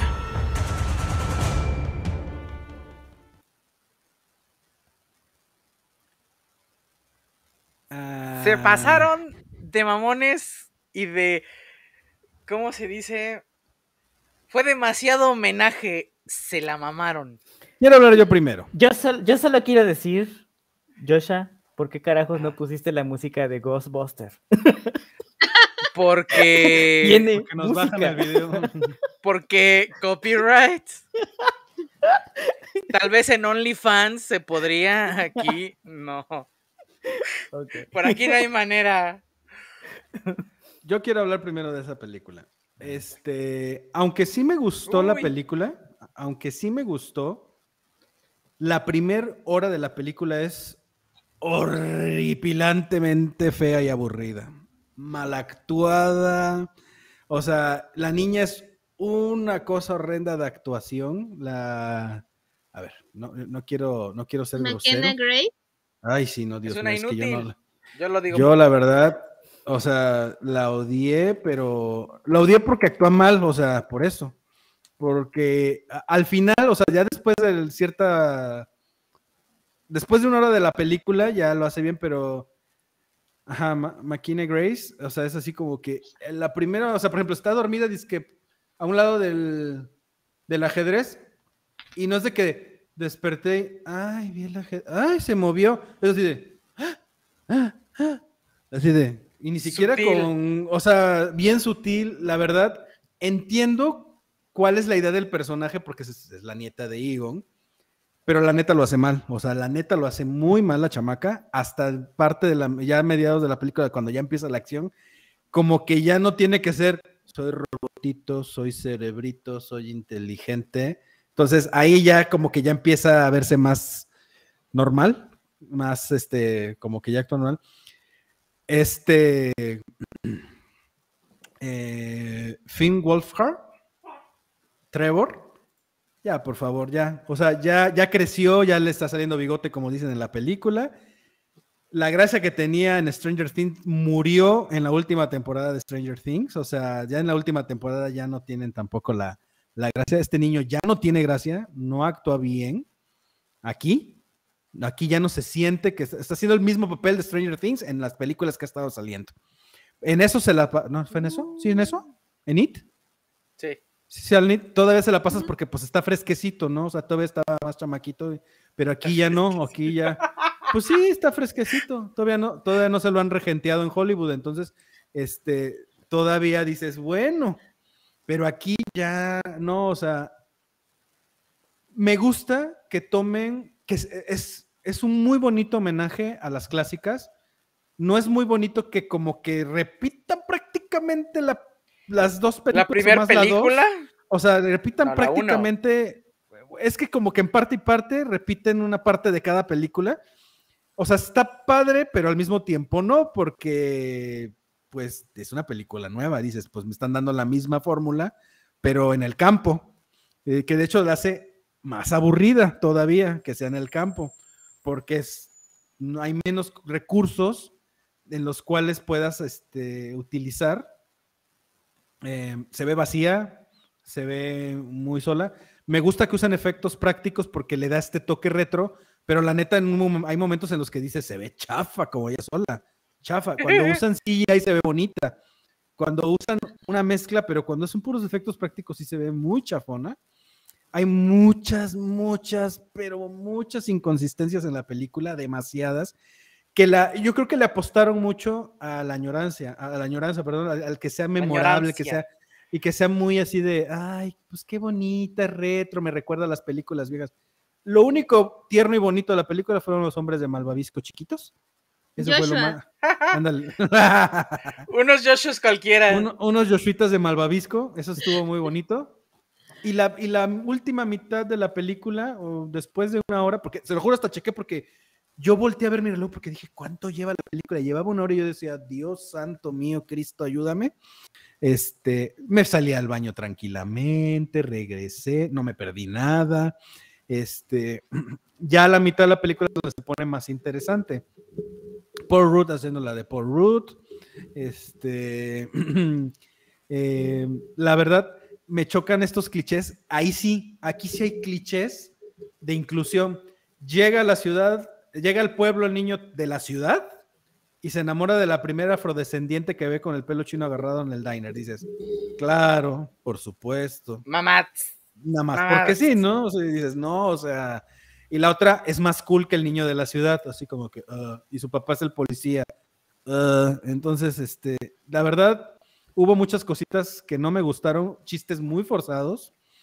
Eh, yo oía que de repente en la sala estaban unos, yo dije, ay, Goofy vino a la sala. Este, y Chip and Dale también vino a la sala, porque pues creo que son los únicos que se reirían de estas cosas. Había buenos chistes, había buenas cosas cómicas, o sea, creo que es un contraste bien drástico porque hay cosas muy bonitas y muy buenas y hay cosas muy, muy, muy piradas. Me encantó el homenaje que le hicieron a... a es que se me, ay, se me fue el nombre del actor, pero de... Harold. eh, Harold, ándale. Este, eh, y aunque me gustó que saliera muy forzadamente, Sigourney Weaver, y no sé si vayan a querer hacer algo ahí en segundas partes, muchos me dirían, es que el intro de la película te desarrolla los personajes, te presenta quiénes son estas personas, pero si claramente vamos a tener segunda, tercera y cuarta parte de esta película, más si es un éxito, ¿para qué atiborras de aburrir con los aburridos personajes estos de los dos chamacos ah, en la primera hora de la película? Yo le doy dos estrellitas. Es todo lo que tenía que decir de Ghostbuster. Esperemos que me regalen un nombre de malvavisco, de, juguete de peluche, porque ese sí lo quiero. Ese sí lo quiero. Ya lo tienes en carne y hueso. sí. Soy Yo un hombre de malicioso obispo. Y quiero, quiero un este, ¿cómo se llama? Un este, una pistola de protones también. No, bueno. No quiero nada, ¿va? Nada. ¿Quién No sigue? mames, este. A ver, Gaby. Yo tengo más que despedazar. No sé cómo vengas tú. Este, no, no voy a despedazarla mucho porque al fin y al cabo no soy tan fan como ustedes, que sí vieron las películas y todo. Yo no, creo que no he visto ninguna completa hasta ahorita que vi esta. Eh, coincido con la actuación. Sí, este, queda de ver mucho, Es muchísimo. muy, es muy genérica la actuación. Eh, el niño que me causa risa es este, el podcast. El niño. Podcast. El podcast es el que se lleva la película, no mames. Es genial Ese el niño- podcast. Ese niño me recordó a Joshua, no sé por qué. Pero dije es Joshua. Joshua, a partir de hoy te bautizamos como podcast. Soy hoy día vas a ser Don Podcast. La verdad, ese niño es el que se lleva la película porque da risa, lo ves y da risa el niño. Es Creo natural, que tiene error- carisma. Exacto, es muy natural. El error radica en que la dirige el hijo de quien dirigió las películas originales. Entonces, por consiguiente, esta es una película que apela muchísimo a, lo- a la nostalgia, a la emotividad de las de, de, de aquellas películas de que fueron de los 80, creo. No lo sé. Sí, estuvo, es, creo que muchos, los fans, yo creo que sí dijeron, ay, qué padre que trajeron a los Ghostbusters originales hasta el final, pero hombre, mínimo me hubieran mostrado a lo largo de la película, o sea, sí vemos un primer contacto con uno de ellos, pero con los otros, ¿qué?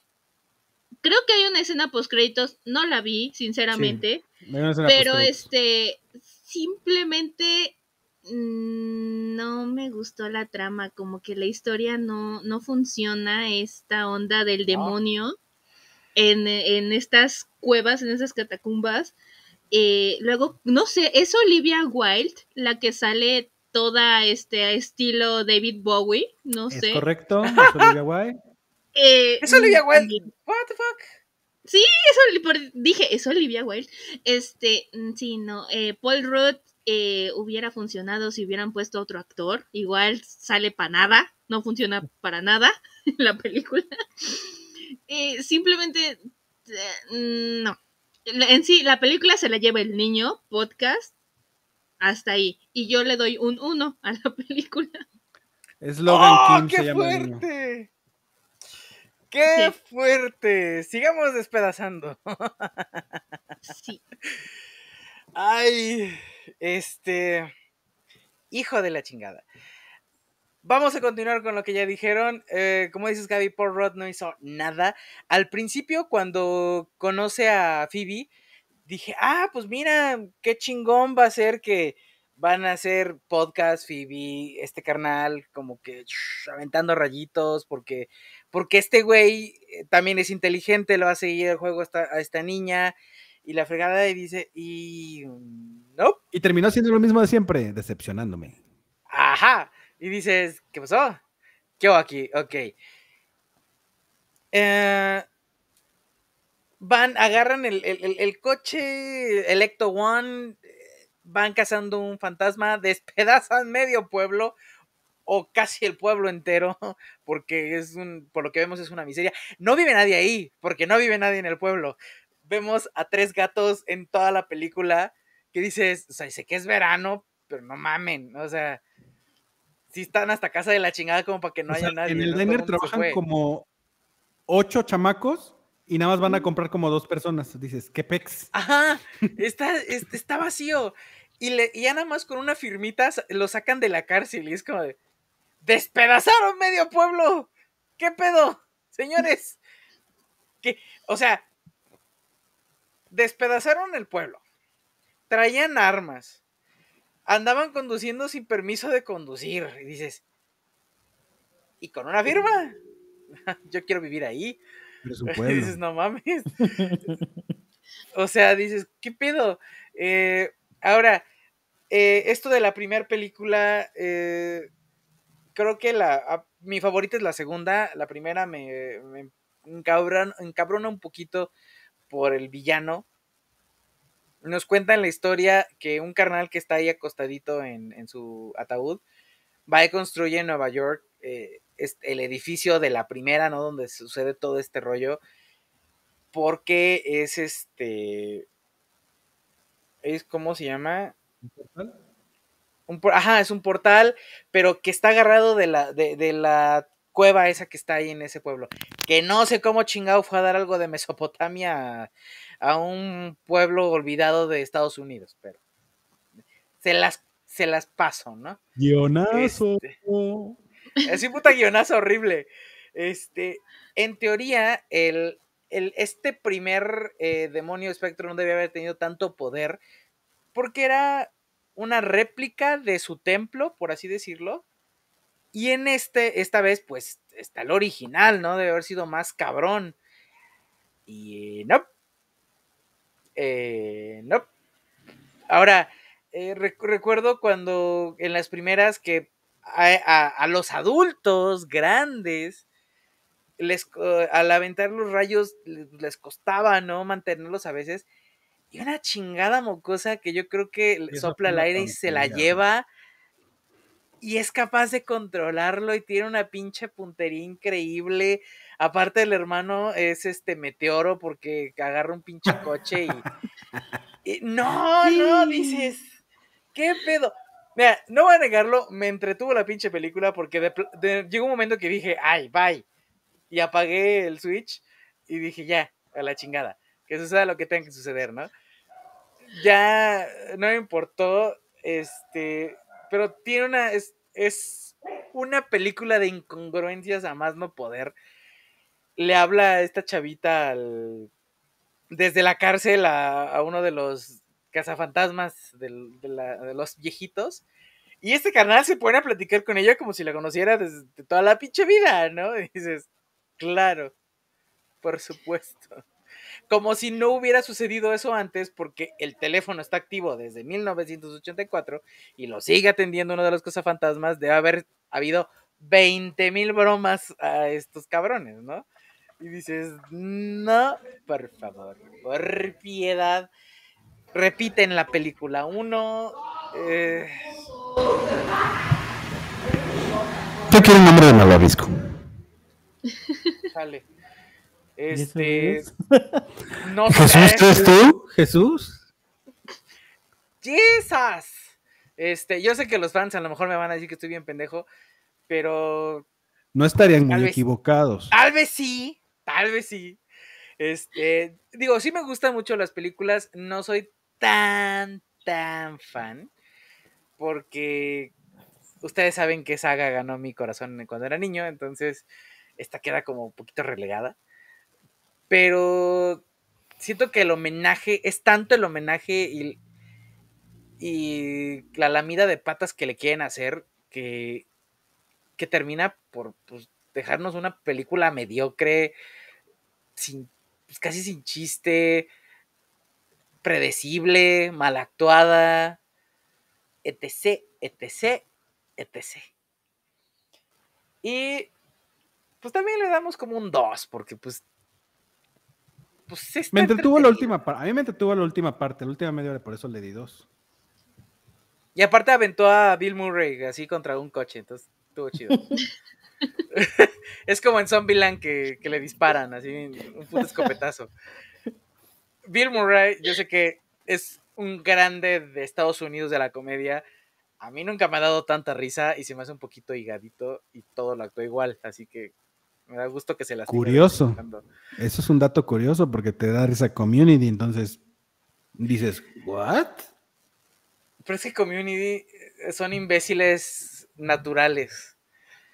Y él es un imbécil que se quiere hacer imbécil. No lo es, nada. es como Will Ferrell. No, no tiene chiste. A su mecha. Bueno, es un tema para otra ocasión. Va, don Ángel. Sí. Pues yo casi coincido en todo lo mencionado, realmente, bueno, no me quejo de la actuación de la niña, realmente es la que más actuó, la que más participó en la película y al fin y al cabo, pues, ella es la que llevaba la historia. Eh, a comparación de Gaps, a mí sí no me gustó tanto el niño podcast, de hecho sentí que era el personaje cómico innecesario ahí, pero pues necesitaban algo que llevara la película también acompañante porque la niña era muy seria y ahí no se iba a poder estancar. Eh, el- siento que por alguna forma, de alguna forma perdieron, se les olvidó que, que los fantasmas son símbolos de igual a terror, igual a miedo, y se eh, decía, un fantasma. Ah, vamos a ver. y dije, ¿qué? O sea, incluso los primeros cazafantasmas les daba miedo enfrentarse al pegajoso, que fue el primer fantasma que atraparon. Este, les daba miedo. Yo, yo tengo una relación de- con los cazafantasmas desde mi niñez, porque yo veía la serie animada y yo vi casi todos los capítulos que la serie animada aportó. Y por eso me, me gustó cuando yo supe de la película, eh, pues a, a verla, ¿no? Ya la primera película que vi fue la 2, no, no, me, no me chuté a uno desde el inicio. La 1 ya la vi de, re- de- de retache en el Canal 5, como todos los seres humanos normales. Y, Como debe este, ser. Y aprendí, bueno, me, me, me gustó. Siempre dije que Bill Murray no era como el Peter que salía en la serie animada, no era como que la misma personalidad, pero al fin y al cabo sí, sí la contempla, porque pues era el protagonista, ¿no? Casi todos se le echaron encima y él es el que llevaba la película como tal.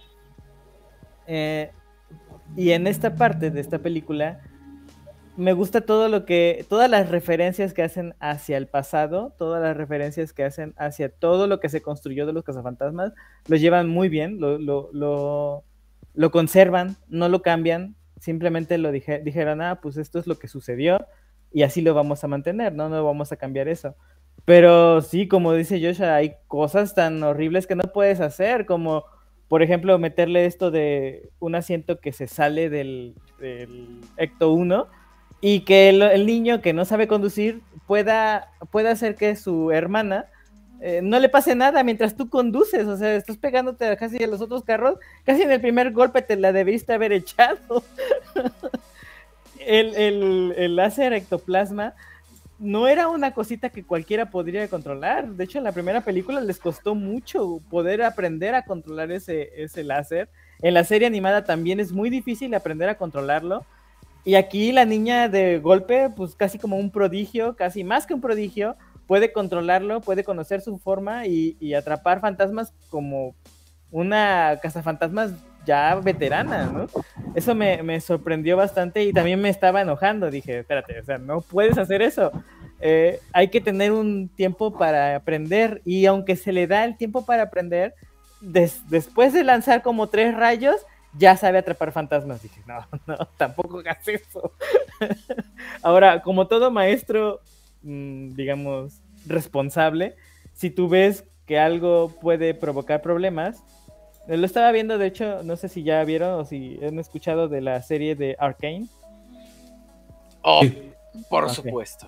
Este, eh, ves que en una parte Heimerdinger le dice a, a Jace, eh, hay cosas que no deben ser investigadas, ¿no? Hay cosas que deben ser cuidadas antes de sacarlas. Y pues la niña tenía una, la, la cápsula para donde atrap habían atrapado al último fantasma. Y, y, el maestro, por curiosidad, quiere abrirla. O sea, sabes a lo que se enfrentaban. Tú lo viste. De hecho, tú dices que eras seguidor de los cazafantasmas y me dices que quieres abrir una, una, una trampa sin saber qué es lo que tiene, lo que puede llevar ahí adentro, pues puede provocar un montón de problemas porque por algo lo capturaron.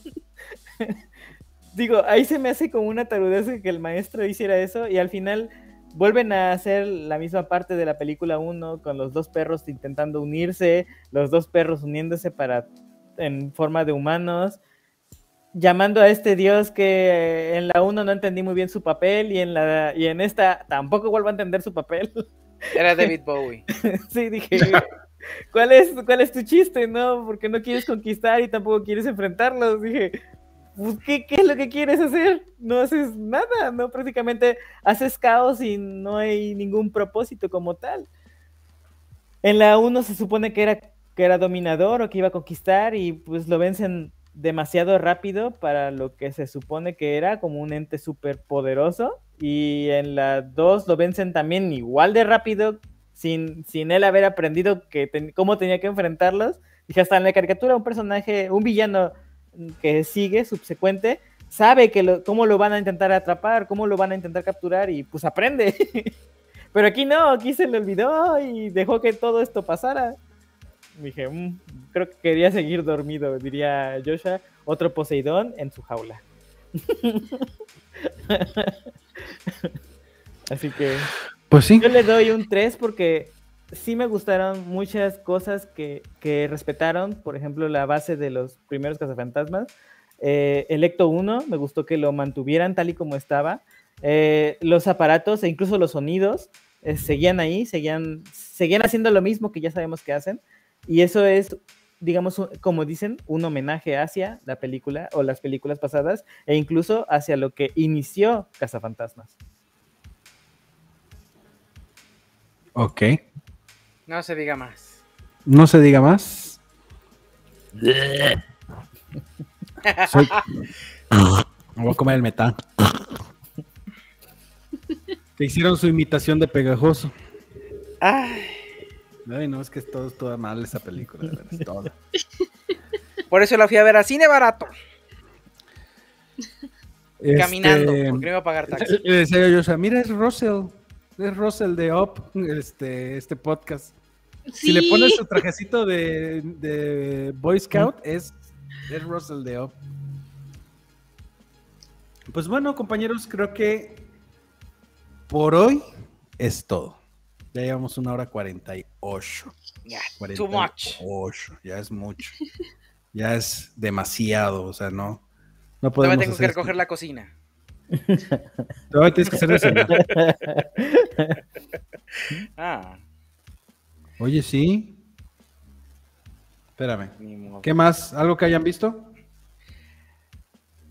Algo que hayamos visto. ñam, ñam, ñam. Creo que la recomendación obvia la dijo Ángel, que es Arcane de League of Legends en Netflix. Bueno, es Chinga una tu madre Netflix recomendación. porque esta es muy caro, pero qué buena serie. Calidad brutal, Riot. Está brutal, brutal, brutal, brutal. Calidad brutal. Riot, exactamente. Está muy, muy buena. Es Muy Vela, Gaby, vela. Ok, la voy a ver, lo juro. De Netflix sí ve este Arcane. No necesitas saber nada ni jugar los juegos, nada. Yo y no la vas a entender perfectamente. Es una belleza. Vale, la voy a ver, la voy a ver. Yo que, yo que sí lo juego o que sí lo jugué, sí me, me podía enfocar más en los personajes, más en yo que yo ya sabía, yo conocía los personajes, ya sabía sus historias y dije, ah, mira qué padre, este, están haciendo estaba- justo lo que dicen, ¿no? Lo que tramaba su historia, lo que decía su historia, ahí está, ahí está, no me está cambiando nada y se siente Esa bonito es verlo. ¿no? calidad. Exacto. Este señorcito sí estaba, este de aquí abajo, este, ese, ese estaba de ahí con sus. Que sí, no, que este, que el otro. Ay, sí, pero no es como la que. Ah, no, sí, mira, ya se convirtió, ya es como, como debe de ser. Sí, sí, sí. No, no, no. Una Yo, yo agarré y terminé y dije, una partida, va. Yo también bajé el Wild Rift y así como de. "Uh, uh". Necesito poder. Pues ya también ya está para. ¿Sí? ¿Qué pasó? Sí, les recomiendo, está en Netflix, eh, se llama Noche de Fuego, es una película mexicana dirigida por Tatiana Hueso, que es este salvadoreño mexicana, creo. Ajá. Este se presentó en Cannes, se llevó mención honorífica y creo que recibió seis minutos de ovación, no lo sé, pero está muy interesante la película. Este se enfoca mucho a una región, a un poblado cerca de Guerrero, en las que las niñas las tienen que cortar su cabello y vestirse un poco como hombres para que el crimen organizado no se las lleve. Chale. Este, visualmente es hermosa, es hermosa. Tienen, véanla, está muy bonita la película, la verdad. ¿Cómo se ¿Cómo llama? se llama? Noche de Fuego. Noche, de, Fuego está en Netflix. Okidoki. Ok. ¿Algo, ¿Algo de estreno del mes que hayan visto y que valga la pena mencionar? Hawkeye. No lo he Pero no visto. lo he visto. Se estrenó hoy. Se estrenó hoy, yo no lo he visto. Muy mal. No. tache ahí. No, No, es cierto, sí. yo tampoco la he visto. Es pero- episodio doble, se supone, ¿no? ¿Sí? Dos Hasta no está el Disney en la sala.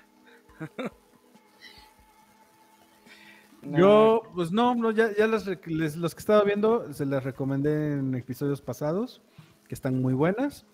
Y este, aunque sí fue estreno creo que de noviembre, en la temporada 2 de, de, ¿cómo se llama? De The Morning Show en Apple Septiembre. TV. No, fue, ¿eh? Ah, Finales de septiembre. Pero, este, mm, es que estamos viendo eh, Arcane y la verdad quiero terminarla de ver y ya opinaremos del tema. Y algunas otras que se están estrenando ahorita, algunas cosillas quiero ver y ya las, las criticaremos o las daremos como recomendación. Ya veremos qué película vamos a, a ver. Breve. Breve. ¿Qué tal les pareció el, el trailer 2 de Spider-Man No Way Home? Ya le bajó a Yoshi. Tres veces consecutivas Eh, y simultáneas. A ver, ¿qué ibas a decir, Gaps? A ver, Gaps. Expláyate. es Porque, no porque nada más escucho algo negativo y te cancelo. Te vamos a cancelar. No, es negativo, o sea, sí tengo, sí tengo el hype, o sea, sí quiero verla, que es, creo que es de la película, además de spoileada, más no poder, esperada, ya ahorita en diciembre es- llega. Pero tengo miedo, me causa miedo porque creo que todos tenemos el estándar de que va a aparecer Toby, va a aparecer Andrew y que al final no aparezcan, va a ser como un golpe muy feo para los fans. Y que por cierto, qué, qué poca de, de los periodistas que en plena promoción de su película de Tic Tic Boom le hayan estado preguntando al pobre de Andrew Garfield si iba a aparecer o no en No Way Home. Entonces, es una sí, grosería muy muy- grande. eso, eso es de muy Sí, mal claro, gusto, pues. puesto que la película es buena, la de Tic Tic Boom es muy buena. Así es. Pero sí, o sea, sí tengo el hype, pero al mismo tiempo tengo ese miedito, aunque ahí los leakers han, han checado algunos, algunas cuestiones en que dicen, hey, aquí me borraron algo, aquí se ve algo que borraron y no, o sea, sí, sí van a aparecer, pero aún así tengo ese miedo de que al final no aparezcan.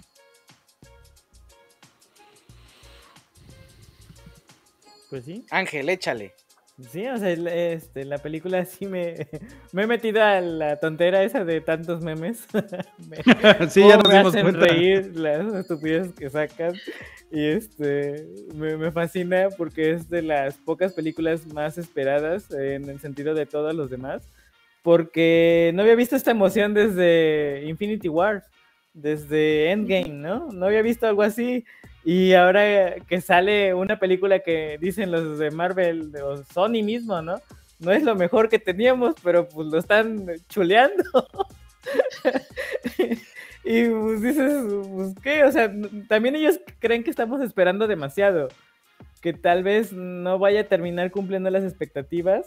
Y sí, ¿no? Yo, yo, yo creo, también fui de las personas que creía que cuando vio el, el segundo tráiler dije, pues puede ser Octopus y el Duende Verde ayudándole a Spider-Man. No, no tiene que hecho. ser necesariamente este, Venom. los-. Porque, porque al fin y al cabo dijo necesito ayuda, pero no dijo necesito Spider-Man, ¿no? Solo abre la puerta que hay otros Spider-Man porque el Doctor Octopus ya vemos en el nuevo spot de televisión que sí dice, o sea, no, este no es el Peter Parker que yo conozco. Pero no quiere decir, eh, de hecho hay una parte en la que se ve a Octopus enfrentando a Electro y dije, ah, pues aquí puede ser el, el apoyo, ¿no? El, el que está ayudándole a. Peter Parker a enfrentar esta amenaza. Y vemos a- al Duende Verde también atacando y no está del lado de los villanos, o sea, no se ve como que del lado de ellos, aunque se supone es la mente maestra detrás de todo este relajo. Quiero pensar que la película... Ah, y también tiene que haber una forma de, de que el Doctor Strange no, no participe, porque si participara, él solito se puede reventar los seis siniestros y sin, eh, sin mancharse las uñas, dirían. Así que tienen que detenerlo de alguna manera, ¿no? El Doctor Strange tiene que estar haciendo algo que, que impida que él pueda ayudar. Porque pues si lo meten ya en el guion, que, lo, que, que no participe por guionazo, me va a decepcionar y me va a enojar. Tiene que, tiene que ser una manera, algo que realmente sustente que no participe. Pues ya dieron a entender un poquito eso en el trailer, porque ves que les dice Scooby-Doo this crap. O sea, él le está encargando a ellos que ellos lo arreglen. Como que él se está así lavando Sí. las manitas y dice, yo bye. Yo creo que Pero él no yo es quiero el saber Strange. cómo y por qué él no va a, a participar. No es nuestro Strange. Estoy seguro que es el que sale en, en What If. Así. Es demasiado. Pues, Hasta puede ser uno de los, este, ¿cómo se llaman los? los Puede ser de otro las- multiverso, o sea. No, los que copian a las personas. Los Ah, no de mames, Capitana Kree. Marvel. Ajá, eh, estos. Un Kree- ay, unos Skrull, perdón. Un Kree. Ajá, Ah. porque estos, este, también absorbían los poderes, también sabían tener esas habilidades. Entonces, no sé, quiero pensar que, que, bueno, que por eso lo quieran hacer. Bueno, sí, pero Por- no, pero es que esa no es habilidad, es aprendizaje, es magia. Como tal, no la debería de poder copiar un Skrull como tal, quién sabe. Es es Marvel. Es Marvel y puede, es Mephisto. Sí, a mí yo es que, es que cuando vi la serie, la serie animada y vi que podían copiar las garras de Adamantium de, de Wolverine, dije, espérate, no, eso no la puedes hacer. Esa cosa es única. Pero se supone que no son de Adamantium, ¿verdad? O sea, sí copia como la, el que salgan así, pero no es Adamantium. Pero, Pero se la bueno, es que la verdad yo luego me baso mucho en el cómic y en el- las series hacen lo que se les pega la Ajá, gana en las películas. Entonces puede ser posible todo, todo, todo. ¿Tú qué piensas, Joshua? Pues yo estoy muy emocionado. Te Yo bajó otra que- vez. Yo sé que la voy a disfrutar, ya sea porque va- salga yo bien calabaceado o bien emputadísimo. no, la verdad es que si nos ponen a los a Andrew sobre todo, porque a mí todavía Maguire me caga y no lo soporto. Este Andrew Garfield con que él esté ya es más que suficiente. Este, pero si no, pues es una película chingona y que nos da la posibilidad, si no salen en esta película, que salgan más adelante. O sea, O que si Están bases abriendo- para los X-Men, ¿no? Ajá, o sea, nos están, nos van a dar algo bien cabrón. O sea, nos están trayendo villanos, villanos, chingada madre. De los que se enfrentó, los que se enfrentaron a los Spider-Man y pues está chido. O sea, va a ser una gran película. Y, y eso, eso me emociona. Ya eh, he aprendido, desde Wanda he aprendido a no tener altas expectativas ni esperanza. Porque nada Wanda más bajó mis sufro. estándares de, de- de no esperar nada. Porque la culpa fue de nosotros, de todos Pero los es que, eh, como bien lo dices, por Especulamos. un lado estamos viendo lo de Spider-Man que le dice, que lo de regaña a Doctor Strange, es que desde que tú rompiste el hechizo, este, se ha destruido todo esto, ¿no?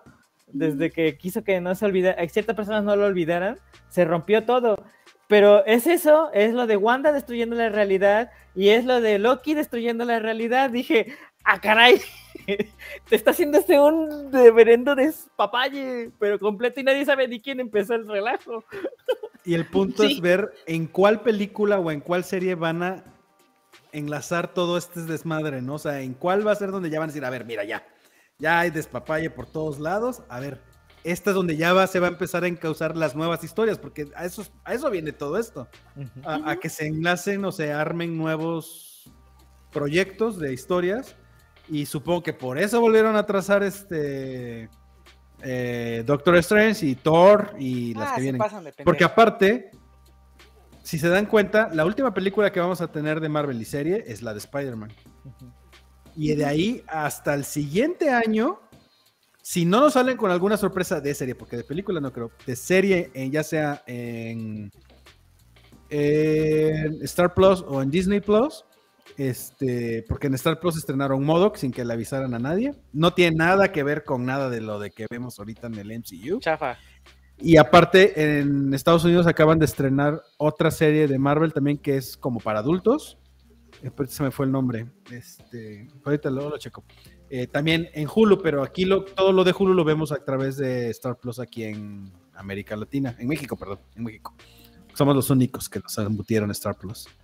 Este, entonces, yo estoy muy emocionado como película de Spider-Man. Me falta que me saquen mi, mi sexto siniestro, porque hasta ahorita no hemos visto, pues, el Duende Verde, el Doctor Octopus, el Arenero, Electro. Y El este- arenero. Bueno, Sandman, pues es que es una. ¿Qué es lo que tampoco entendí? Porque Doctor Strange dice, todos murieron en la batalla, todos han muerto en batalla frente a Spider-Man, pero el arenero no murió y tampoco No. el lagarto. Tampoco. No. Es que ahí es donde hay cosas que dices. Que Puede nos que nos presenten Spider-Man, están queriendo pero- desviar la atención por algo o en su universo murieron, pero en este no. ¿Por qué hay tres enemigos de... ¿Por qué están enemigos de las- del universo de Andrew Garfield y otros del de Tom Holland? Y otros de... O sea, porque hay enemigos de cada, cada versión de Spider-Man. Híjole. Yo lo que digo es, ¿por qué traes a los enemigos si no vas a traer a los héroes? Lo Pero es que ya vimos eso- ese problema con WandaVision y el, el Quicksilver. Es lo que me molesta. Dije, ay, no vayan a hacer una cajeteada. Que vayan a hacer eso. Ajá, otra vez. A ver, yo creo que por eso no han... Bueno, es que es difícil. A final de cuentas, uno se genera expectativas por lo que han creado en el universo cinematográfico y las series. Y por lo que hay en los cómics. Pero a final de cuentas ellos hacen de repente lo que se les pega la gana. Hacen una burrada por ahí o una tontería. Y en sí, en Wanda nosotros teníamos esta idea y yo creo que lo hicieron muy a propósito, para que estuviéramos pensando que iba a ser eso, más estuviéramos pendientes. Y aquí yo sí creo, yo sí creo que sí van a salir alguno de los dos este, Spider-Mans. Yo, yo eh, creo que de sería justo, pasadas. ¿no? Si, si no salen, se les van a ir encima. Pero En caso, Yo, yo y creo si que sale, tienen... mu- ¿Sí? va a ser hasta el final. Como Sí. 10 minutos, pónganlo ustedes. Si yo, sale. yo le digo a Joshua que yo estoy segurísimo, aquí lo dejamos en video grabado, que quien salva a MJ de la caída no es Tom Holland. Ahí guárdenlo para cuando veamos el 17 de... El 15, porque en México se estrena el 15 de diciembre. Este, Dos días antes que en Dos días Unidos. antes que en el resto del universo. sí, Somos privilegiados. Porque ya vieron que aquí nos vale gorro la ven. pandemia, nos vale gorro todo. Nosotros vamos a atascar los cines, gracias. Como debe ser.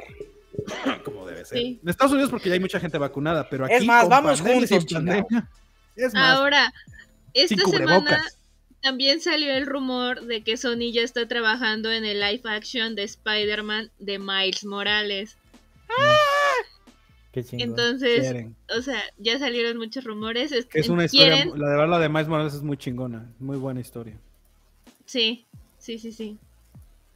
Este, pero pues aparte también ya confirmaron que Venom sí va a estar involucrado pues en este multiverso. Entonces, Pues sí. ya no sabemos por dónde van a salir, porque muchos dicen, por ahí ya soltaron un disque leak que está falso. Bueno, no está, pero no es que sea falso, no está confirmado porque no sabremos hasta ver la película.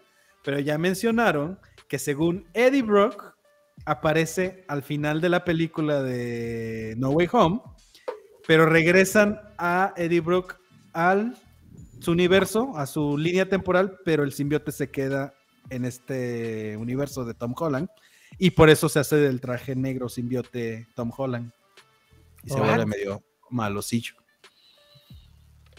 ¿Sí? Órale. Porque ya ves, O sea ya sa- que- todos sabemos que el, traje negro de Spider-Man es el simbiote, es que quien claro. originalmente Ajá. tiene el simbiote. Pero Entonces, O sea que habría una cuarta película con Tom Holland y el simbionte. se supone que va a ser una, una trilogía nueva, ¿no?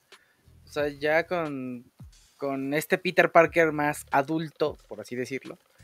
es lo que estaban diciendo. Pero el- traje negro ya lo, está- lo estábamos viendo en New Rockstars, ot- otro canal de YouTube, este, donde lo analizan muy cabronamente, que es, en realidad es el traje que le da a Iron Man, pero al revés. No, no, no, pero no, no, no, no, se- no refiriéndose a eso, se refieren, no se refieren a que el traje negro que se ve en el trailer sea el simbiote. Ah. Se refieren que al final de la película van a justificar que se unan Spider-Man estos universos porque llega por los conflictos estos de los multiversos, llegan a, porque al parecer se están mezclando, ¿no? Porque por si no estarían los villanos, no estaría Doctor Strange preocupado por todo, este, las auroras boreales que le aparecen ahí en el cielo, este, y llega Eddie Brock y le deja el simbiote por alguna razón, o parte del simbiote a Spider-Man, y se hace del traje negro. Que cabe mencionar que, co- como bien dices, Memo, eh, el eh, Venom siempre, bueno, la primera aparición de Venom en los cómics siempre ha sido para, siempre fue para ayudarle a Peter contra los seis siniestros. Esa fue su primera aparición. Casi los mata a todos por, por tener ese traje. Entonces se me hace congruente que el traje de Venom aparezca para hacer justamente Venom esto. hablando, Venom hablando del simbiote, del traje simbiótico, ajá, del parásito este que se vuelve parte de. Y por eso está también la expectativa de el sexto siniestro, porque hasta ahorita van cinco, falta el sexto, no se ha mostrado el sexto. Digo, podemos tener a Vulture, que Vulture también ya lo hemos visto por ahí flotando entre universos, ¿no? Este Michael Keaton ha aparecido por ahí en otras cosas, ¿no? Por ahí como- Morbius. en Morbius va a aparecer, entonces Morbius. si quieras o no, le están tratando de mezclar las cosas de alguna manera. ¿Qué es lo que no entendemos, no? O bueno, no entiendo yo. Morbius este, está en el mismo universo que Peter, que, porque... Sí, es, es que pertenece más al universo de Spider-Man que de los demás. No, sí, pero, pero estaría, diga- digamos, en el universo Marvel, porque aparece En el teoría. buitre, ¿no? Y, Es pero también aparece en un es- póster donde está el Spider-Man de Tobey Maguire. Y no sabemos ¿Eh? hasta dónde mío! van a llegar Marvel y Sony con todo este desmadre, ¿no? O sea, no sabemos qué más van a hacer. o Mientras, sea, mientras que justifiquen bien su desmadre todo esto. Ajá, Chingue su ajá. madre, ¿no? Que hagan lo que Sí, quieran. Porque Mira, incluso el Morbius dice, este, soy Venom. eh, Dice, ¿cómo conoces a Venom? No es como que Venom diga cada rato, yo soy Venom, no toda la gente conozca a Venom. te digo, justificado bien, pues entre comillas, ¿no? Porque ya sabemos que tienen que llenar un bache con a veces con un guionazo. Entonces, este, el tema es que mientras sea coherente con lo que ellos mismos han creado, con este universo que están creando, pues eso sería chido, ¿no? Que digas, ah, bueno, está raro, pero pues sí, está dentro de sus cosas, ¿no? De sus payasadas, de sus parámetros que ellos mismos están implementando, porque ya no sabes qué esperar. O sea, es que la cosa es que ahorita ya no sabes, después de Wanda, después de todas las series y las películas que han salido, ya no sabes qué esperar Ay, mucho. ya no sabes qué esperar, te la pueden cambiar. Por ejemplo, estaban diciendo que pueden, ¿por qué el punto focal en, la, en el tráiler, cuando menos así parece, es la estatua de la libertad? Es, es, el, es la antorcha de la estatua de la libertad. Recordando que en X-Men 1, ahí es donde se conjunta Magneto con los X-Men y los captura y están teniendo un- una batalla final, ¿no? Dices, ¿será que acaso nos quieran dar un guiñito, ah? Guiño, Entonces- guiño. También eso con, con eso de que están cambiando mucho los fondos, ¿no? Porque en un tráiler sale de una manera, de un fondo, por ejemplo, claro, del Doctor Strange, y en otro, en el otro tráiler va a salir con el, sale con el fondo oscuro, eh, la- siendo la misma escena, Cuando Mm, sí. de repente de lejos Sí. ves que la Estatua de la Libertad es el escudo de Capitán América y ya cuando se acercan y está la batalla se nota que es la Estatua de la Libertad. Dices, a ver, decídanse, ¿qué está pasando? Lo que, Es ajá, que, lo que de pasa es que. ¿Sí? Al- algo que escuché es de que de este tráiler que presentaron ah, tenían creo que cinco versiones. Cinco versiones Ah, para ver cuál lanzaban y pues lanzaron este, ¿no? Y ya de esos cinco versiones están sacando estos mini spots que sí, como dices tú Ángel, tienen, o sea, sí hay diferencias entre tomas de un spot a otro, entonces saca de onda de qué están haciendo. Pero yo ya lo he dicho siempre, es Marvel, siempre nos engañan con los trailers, nos quitan cosas, nos ponen cosas, nos cambian los personajes. El mítico personaje, el, el mítico trailer de Infinity War donde salen todos corriendo, ¿no? En la película no pasó así. Thor Ragnarok. En Thor, Thor Ragnarok Ragnarok. ¿En un aparece Hela con. Hela con este. En un callejón, así como en Nueva York. Y ya después es un campo abierto bien chingón. Y es como de. Yo. ¿What? Así de ¿Se what? acuerdan cuando salió Civil War? Que cuando se iban a enfrentar los, los equipos, salen como tres personas de cada lado y al final eran como cinco. cuando todo el mundo decía, es que en los trailers no sale Spider-Man y se dice que sí se va a salir Spider-Man y no salía y no salía y justo en el último, en el último trailer que iba a salir ya para el cine, sale Spider-Man. Dices, ah, Wow. lo que todo el mundo quería, ¿no? Y el tema es que vamos a tener que esperar hasta que se estrene para saber bien, porque ellos no van a confirmar nada. No. Nada, nada. Eso sí, no. Yo, yo sí creo que van a salir, o sea, digo, yo no veo la justificación de que salgan los villanos de otras películas de otros tiempos de Spider-Man cuando el importante es Spider-Man. O sea, aquí el chiste es que aparezcan los de Spider-Man. A mí me podrían traer a Donald Trump a la película y me vale gorro. O sea, lo importante es que salgan Garfield y Maguire. O sea, ojalá Maguire tampoco salga porque no me, es la, esas películas me gustan, pero se me hacen la peor versión de Spider-Man. O sea, Ni James Franco, please. oh, ¿qué te De hecho, James ya ves que salió el rumor de que había dos duendes verdes. Ajá. De hecho, yo digo que el duende verde que se ve en el segundo tráiler que va es el de The Amazing Spider-Man. Franco, yo digo. ¿Es de Indy Yo Han? digo, O yo digo de que es Zane Bros. Dihan. Please. Yo Porque odio a James Franco. Porque si lo ves, si le prestas un poquito de atención, la cara, el peinadillo que tiene, se parece mucho a como lo este, caracterizaron en The Amazing Spider-Man, a Dane Dihan. Entonces, Pero trae si- si, es Ya, así, mire, ya yo quiero que traigamos, digo, por como llevamos el podcast, a lo mejor no se presta, porque ya ven que vamos por un tema cada semana, ¿no? Pero sí quiero traer al, al tintero este, de Matrix, porque se va a estrenar Matrix este, Resurrections en diciembre también.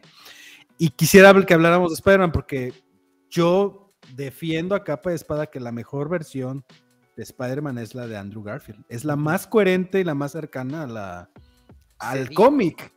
segundo. Sí, Yo o sea. Tom Holland está padre, me gusta, pero hicieron, lo trajeron muy chavito para hacer, atraer al público juvenil y aparte, pues Spider-Man, ¿no? Y- Y para que dure más de- tiempo. ajá, Claro. exactamente, para que dure, envejezca con ellos con suficiente tiempo. Este, pero y la de, me gustan las de Tobey Maguire porque fueron las primeras y fue un buen acercamiento, pero honestamente no son. Lo único bonito, lo único bonito de las de las de eh, Tobey Maguire es Will and Dafoe, es este Alfred Molina. Alfred Molina y la tía May. La tía Ah. May parece que la calcaron del cómic y la sacaron y la pusieron así en, en- la película, porque es una excelente representación de la tía May del cómic. Yo, yo Claro, eso le, cómic. ag- le agregaría lo que dijiste, le agregaría que tiene el de las de la todas las que he visto de Spider-Man, las primeras de Tobey Maguire tienen para mí el mejor trasfondo.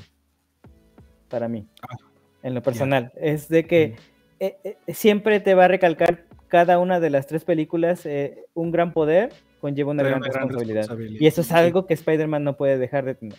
Y aunque Y para, mí, para mí me encantan las, eh, las yo que a mí desde que vi las de Tobey Maguire me fastidiaba Tobey Maguire como Spider-Man, sus actuaciones, su forma de expresarse, me fastidiaba, te lo juro, me enoja casi cada vez que las veo, que se cuelgue de la nada, me fastidia, este, y- cuando vi las Que de Garfield que dije, su- wow, su por telarañita de aquí de un bien". hoyito, o sea, Ajá. dices, what the fuck. Cuando yo La por fin vi las de. Andrew Garfield y cómo se cree, cómo por fin ponen esa parte científica de él real y, y le dejan de lado la- el drama, porque no sé, toda la gente dice que es muy buena película, pero generalmente le dan peso al drama y es como les digo, el trasfondo que está ahí. Y si tienen razón, hay cosas del trasfondo que están muy bonitas, muy, buen, muy bien hechas, muy bien trabajadas. Pero como tal, el Spider-Man me lo dejan mucho que desear y Andrew Garfield lo hizo excelente para mí. O sea, realmente le da esa personalidad de Spider-Man, de ese, de ese personaje que se burla del villano. Le dice, como que lo trata como tonto. Una y otra vez te trata de. Exacto, menso. y que aparte, eh, en, en el cómic, todos sabemos que es el friendly neighborhood Spider-Man, porque es amigable, es, es dicharachero, es chistosón, es, es medio babosón, o sea, es tontón, pero a su vez es un nerd muy inteligente y, y es- y sus habilidades lo llevan más allá. Si algo ha sido, se lo he platicado a Joshua muchas veces porque me dejarás mentir o no, Joshua, que tú te empezaste a volver fan de Spider-Man más del cómic a raíz de que empezamos a comprar cómics de Spider-Man, tú y yo. Yep. ¿Sí? El cómic, digo, es que si yo desgraciadamente perdí una colección enorme de cómics en una inundación que sufrimos. Yo tenía una colección de años, de años inmensos y las perdí. Digo, la, diluvio, serie, pues. la- la serie de los noventas de, de Spider-Man en cómic era un drama brutal, o sea, entre sus padres, entre su tía, entre su, entre su, su problemático matrimonio con Mary Jane, y luego que tuvieron un largo episodio de un clon con él. O sea, que acuérdense que por ahí nos podrían sabotear también un clon que viene de otra realidad, este, que es Ben Oh. Reilly. Oh. Entonces, este, eh, em, el giro principal de Spider-Man es esta combinación de bufoncito simpático con el drama intenso que él vive siempre por sufrir por la muerte de su tío, porque no tienen para, él no tiene lo suficiente para mantener a, ayudar a su tía y su tía es la que lo termina ayudando siempre. Este, el que no puede estar en paz siempre vive con la zozobra. Aquí, por ejemplo, en, en Holland ya lo desenmascararon. Y, en, y, en la- y uno de los hilos conductores principales de Spider-Man es que nunca hace hasta lo imposible porque nunca se revele su identidad porque sabe que por aquí se revele su identidad se van a echar a Mary Jane y a su tía. Porque las pone en peligro. Entonces, estas cositas que han ido cambiando un poco tan drásticamente o tan tempranamente, porque sí llega a pasar también en algún momento en el cómic, digo, ¿para dónde van? O sea, ¿qué están apresurando? ¿Por qué están apresurando estas cosas o por qué están cambiando tan drásticamente esto? ¿Por qué poner un Tom Holland, o sea, a un Spider-Man tan infantil, tan aniñado? Digo, entiendo el mercado, por llegar al mercado, pero también, ¿qué quieren? ¿A dónde quieren llegar ahorita, por ejemplo? Sí vamos a tener Andrew Garfield, sí vamos a tener este al otro pasguato cara de menso. O sea, este y aparte después de esta película, ¿a dónde lo van a llevar? Porque te- aparte tenemos la animada donde sí hay los multiversos, los otros Spider-Mans que sí llegaron. Yo digo, yo digo, por ejemplo, sería muy muy padre que esta película que fue muy buena de Sony, la animada, the- ¿cómo se llama? Este Into the Spider. Spider- Into the Spider-Verse, este, es muy buena. Y te traer un Andrew Garfield ya más maduro, que sea el este Spider-Man que vemos aquí, con el Spider-Man actual, y ya después también aprovechando el multiverso metes a Miles Morales, sería acertado, pero ya sabemos, suponemos, suponemos, suponemos, y a la media hora nos dan a tole con el dedo. Puro supositorio. Puro supositorio, tamaño este, extinguidor rojo. A la grande. madre. Entonces, Pues yo quiero No una manches. bonita Navidad con mis tres Spider-Mans. Ya. Lo Te van a traer pedimos. al Spider-Man puerquito, al Spider-Man ¡No! anime y a Tom Holland. el el Spider-Man que llega con su robotcito. Poca madre. O al Noir. Mientras no sea este. Ay, Nicolas Cage, todo estaría bien. A la madre, ¿no? Yo lo que quiero ver es Ey. a Willem Ah, Dafoe este, actuando, porque yo amo a Willem Dafoe como el Duende Verde. Sí. Ya con eso para mí va a valer mucho la pena. Bueno, y también con este. Alfred Molina. con Alfred Molina, que yo creo que son grandes actores y que demuestran que hacer un papel de superhéroe no menosprecia la actuación ni nada. Claro. William Ellos lo hicieron honorable y grandemente bien y yo los quiero volver a ver. Sobre todo a, a Willem Dafoe que nada más hasta ahorita me han presentado la calabacita volando por ahí y la risita de... Entonces ya lo quiero ver con sus arruguitas y todo, pero ya lo quiero ver. Ya no van a necesitar maquillaje. Porque ahí, ahí sí me perdonan, pero en la de Aquaman me lo desperdiciaron bien cañón. Ay, Bien DC. cañón. Pues sí, DC. ash. Ay, como- ash. Ash. Ash. Cuervos, ya. Ya. Dos horas veinte, ya. Dios. Fue demasiado. Dos horas veinte, ya. Según los que íbamos a hacer breves. Bueno, es que son muchas películas de las que hablamos. Ay, sí. Tendremos que ir juntos a ver Spider-Man entonces. No mames, para diciembre vamos. no- no- ¿Qué? ¿Maratón de 24 horas o qué pedo? Pues Vienen bueno. demasiadas. Gaps, te agradezco mucho de haber estado aquí con nosotros. El Un día de hoy. gusto. Un gusto, como siempre, platicar con ustedes, debatir. No nos Hoy sí es- agarramos de la greña, pero. Y hoy sí estuviste en presencia. Hoy sí, con, de con video. poquitos errores. Con poquitos errores, pero Vamos ya mejorando. se estabilizó todo. Va a ir mejorando todo, espero. Muchas gracias, Gaps. Muchas gracias. Don Ángel, muchas gracias. Gracias, por, por todo. Otra, ha sido otro gran día para hablar de cine. Y qué Sí, bonito muy este, rico. escuchar sus opiniones, aunque diversas hacia mí y diversas hacia todo lo que vemos. Me encanta porque al fin y al cabo nos, nos, nos retroalimentamos, ¿no? De lo que es Claro. la experiencia del cine. Este, pues nada más me despido y saludos a Nax por si me estás viendo, amor. Ahora sí, no, no nos ha echado algún No, no escribió. No escribió. Esa jija. si ¿Nos estás viendo, Nax? ¿Qué te pasa? ¿Qué te pasa? Cuervito, Hola. Bueno, adiós, mejor dicho. mejor dicho, adiós. No, muchas gracias. Qué chingonas películas. Quiero verlas, Night in Soho. No importa que digan que es una mafufada. Y please, Dax, please. Ve Tic Tic Boom y haz que Ángel vea Tic Tic Boom, por favor. Ese sería un gran regalo de Navidad. El regalo prometido. Eso no regalo- va a pasar. Algún día, algún día. No, Perfecto. no reniegues, Ángel, no reniegues. Vela, cae. No hay Ay, poder Está humano. Está buena. Pues Hermandad de Cuervos, muchas gracias por haber estado con nosotros en este episodio que se hizo largo, la verdad. Eh, recuerden seguirnos en Instagram, en Twitter, en Facebook, en Twitch, este, en YouTube sobre todo. Denle like, denle suscribir, compartan nuestros videos. Si odian a alguien, compártenle este, estos videos para que los Se odien más todavía, se, se aburran y nos odien más y todo. Este, eh, a todos los que nos estén viendo por ahí, este, eh, gracias por los comentarios que nos han dado en los videos últimamente. Eh, nos estamos retroalimentando y gracias por sus opiniones eh, ahí en YouTube. Y pues sería todo por hoy. Ah, espérenme, que creo que ya sí. ¡Ah! Ángel, ¿Qué pasó? Te hablan. Te presentó. ya, ya- presentó, se ya con eso me dice que no está dormida. saludos, Nax, saludos. Pues es todo por hoy, señores, y recuerden que somos Legión, estamos en todos lados, somos todos y ninguno, somos la corte de los cuervos. Adiós. ¡Vámonos! Somos Legión.